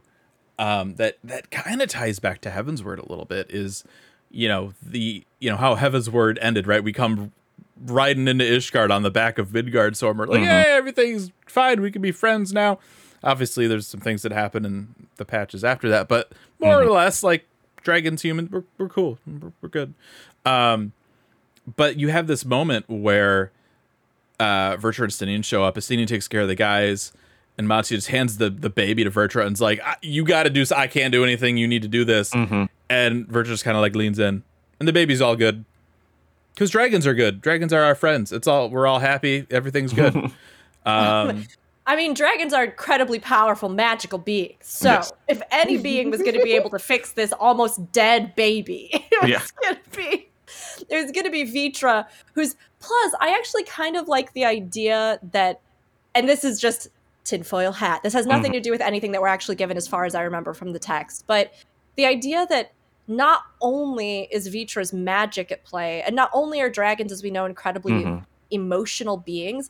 I am actually so curious in the future if we really do go to Meracydia or something like that with all the draconic lore and everything that they've given us. I am so curious if they are going to actually make um Akasha something that uh or Dynamis something that the dragons magically use in like a canonical way because Mhm. I I like they're obviously it just makes We sense. do. Yeah, we definitely do. We But- do. Yeah, Like- it's a limit break, but yeah. Oh yes, true, right, Yeah. right. That's awesome. I love that. But like, I can't help but wonder if, as well, because Vrtra has Yeah. such love for the people. You know what I mean?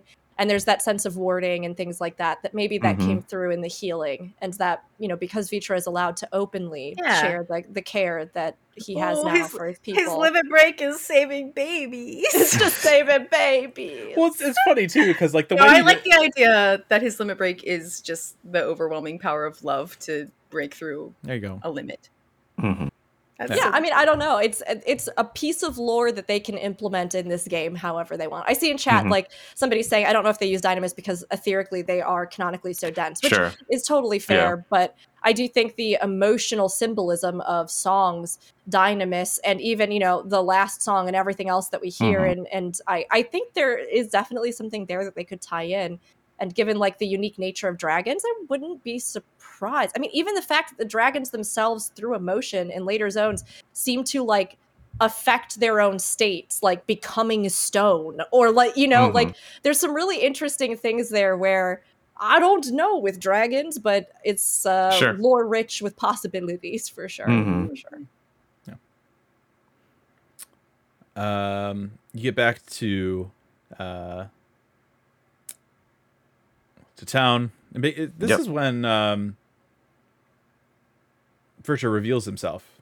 Yes. Um, so he basically has the uh, oh the the name of the the kid, the little kid puppet thing It's up at the top of the thing somewhere.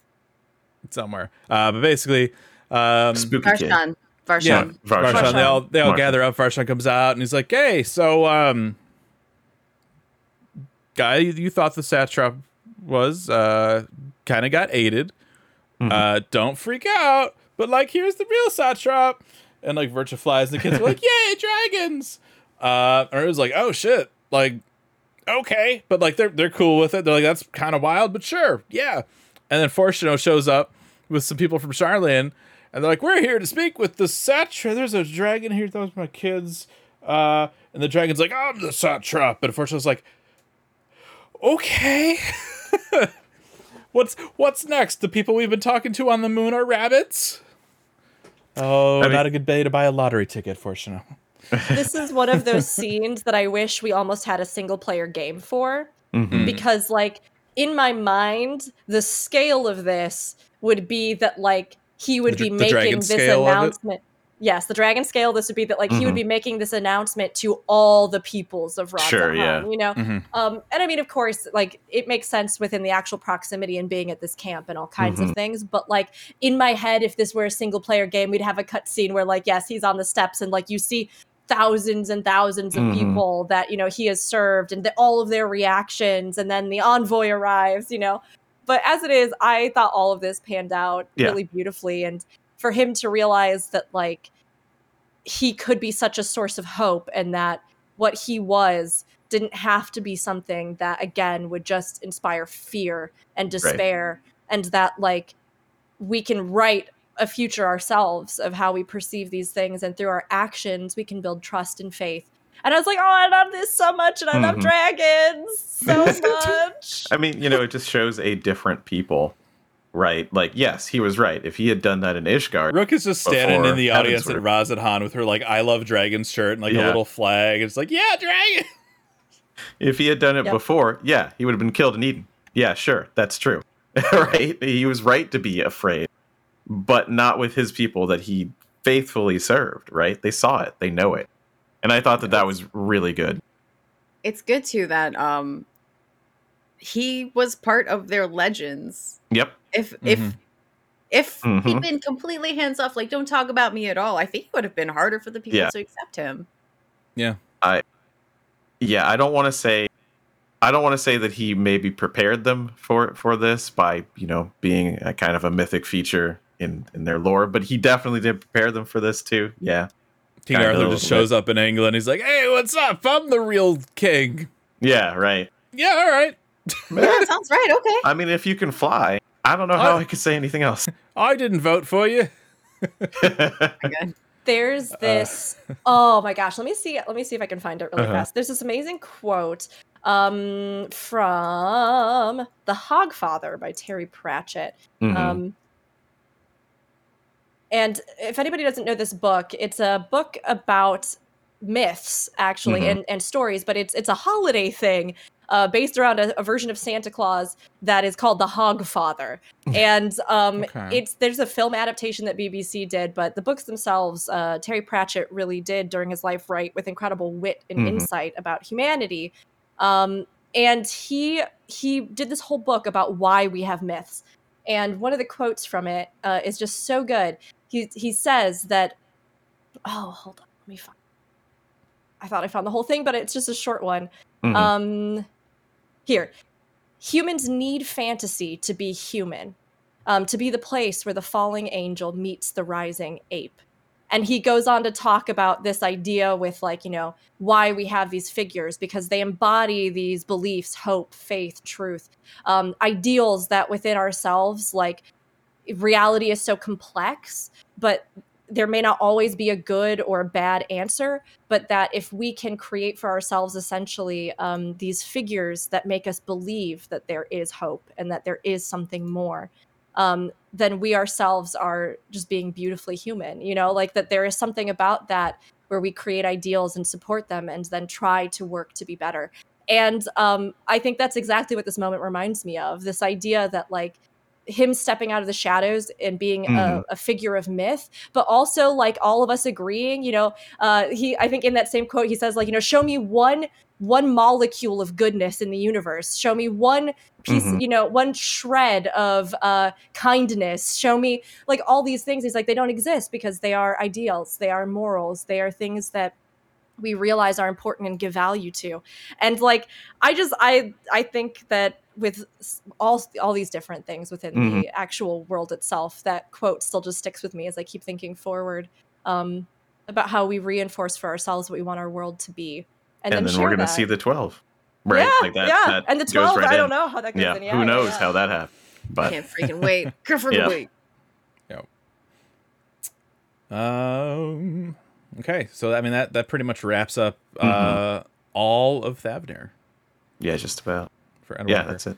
Uh, let's see. I think we wanted to call it before. Got 15 minutes till we need to call it. Yeah. Mhm.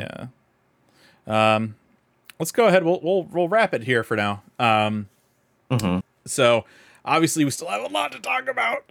Oh my. Uh, we've got more Garlemald, we've got Role Quests, we've got Elpis, we've got more Labyrinthos, we've got the final area.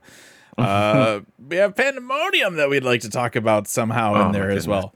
Um, I feel like this is two more shows. I'm thinking it's probably. I think it's probably two more shows. Uh, however, we are going to take a break from Lorecasts.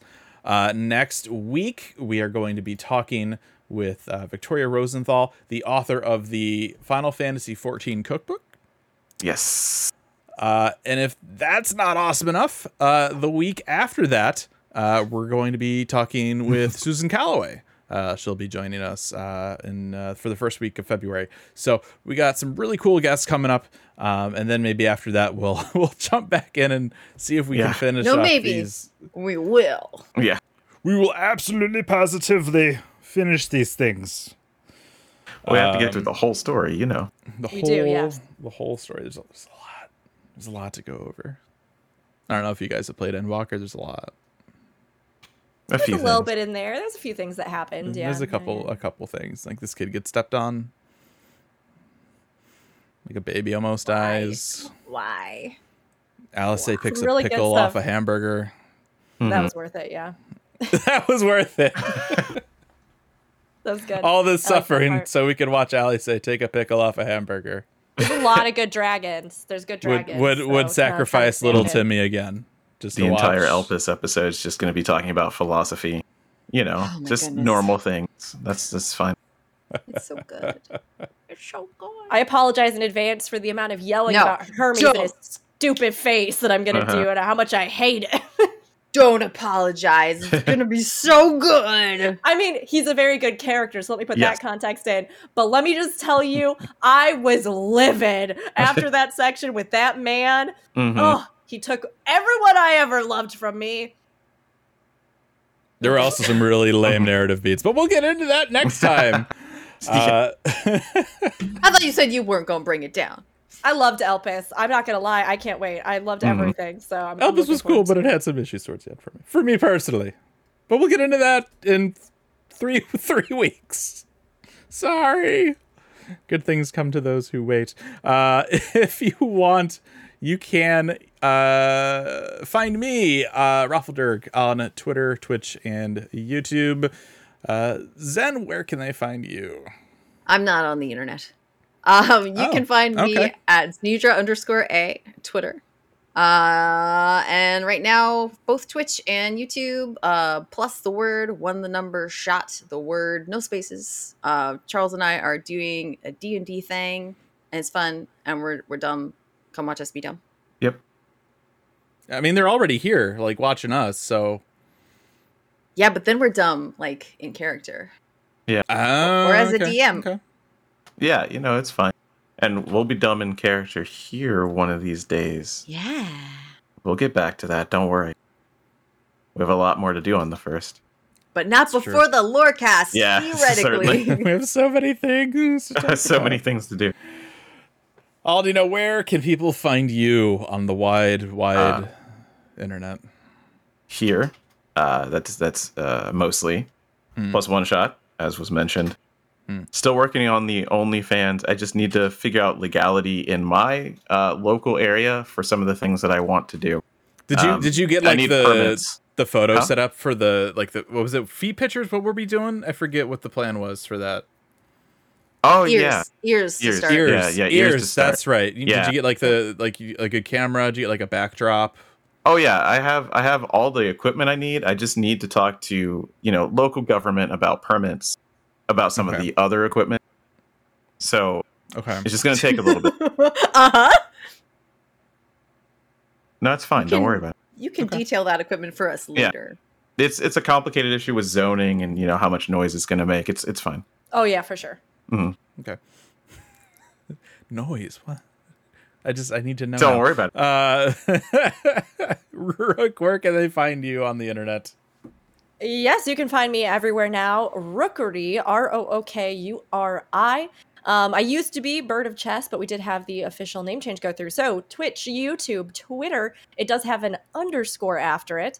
Uh, but everywhere else, it's just Rookuri, R O O K U R I. Um, Instagram as well. I mostly play Final Fantasy 14 and Guild Wars 2, but I love talking to MMOs. I play a ton of other games on my own time, uh, and I do videos and lore videos as well as special content over on YouTube. So if you're curious, if you want to hang out, if you want a welcoming, positive space on the internet, but one that's not afraid to shy away from good discussions and good critique, uh, we dive into a lot of stuff uh, from basic, you know, casual content and roleplay all the way up to endgame.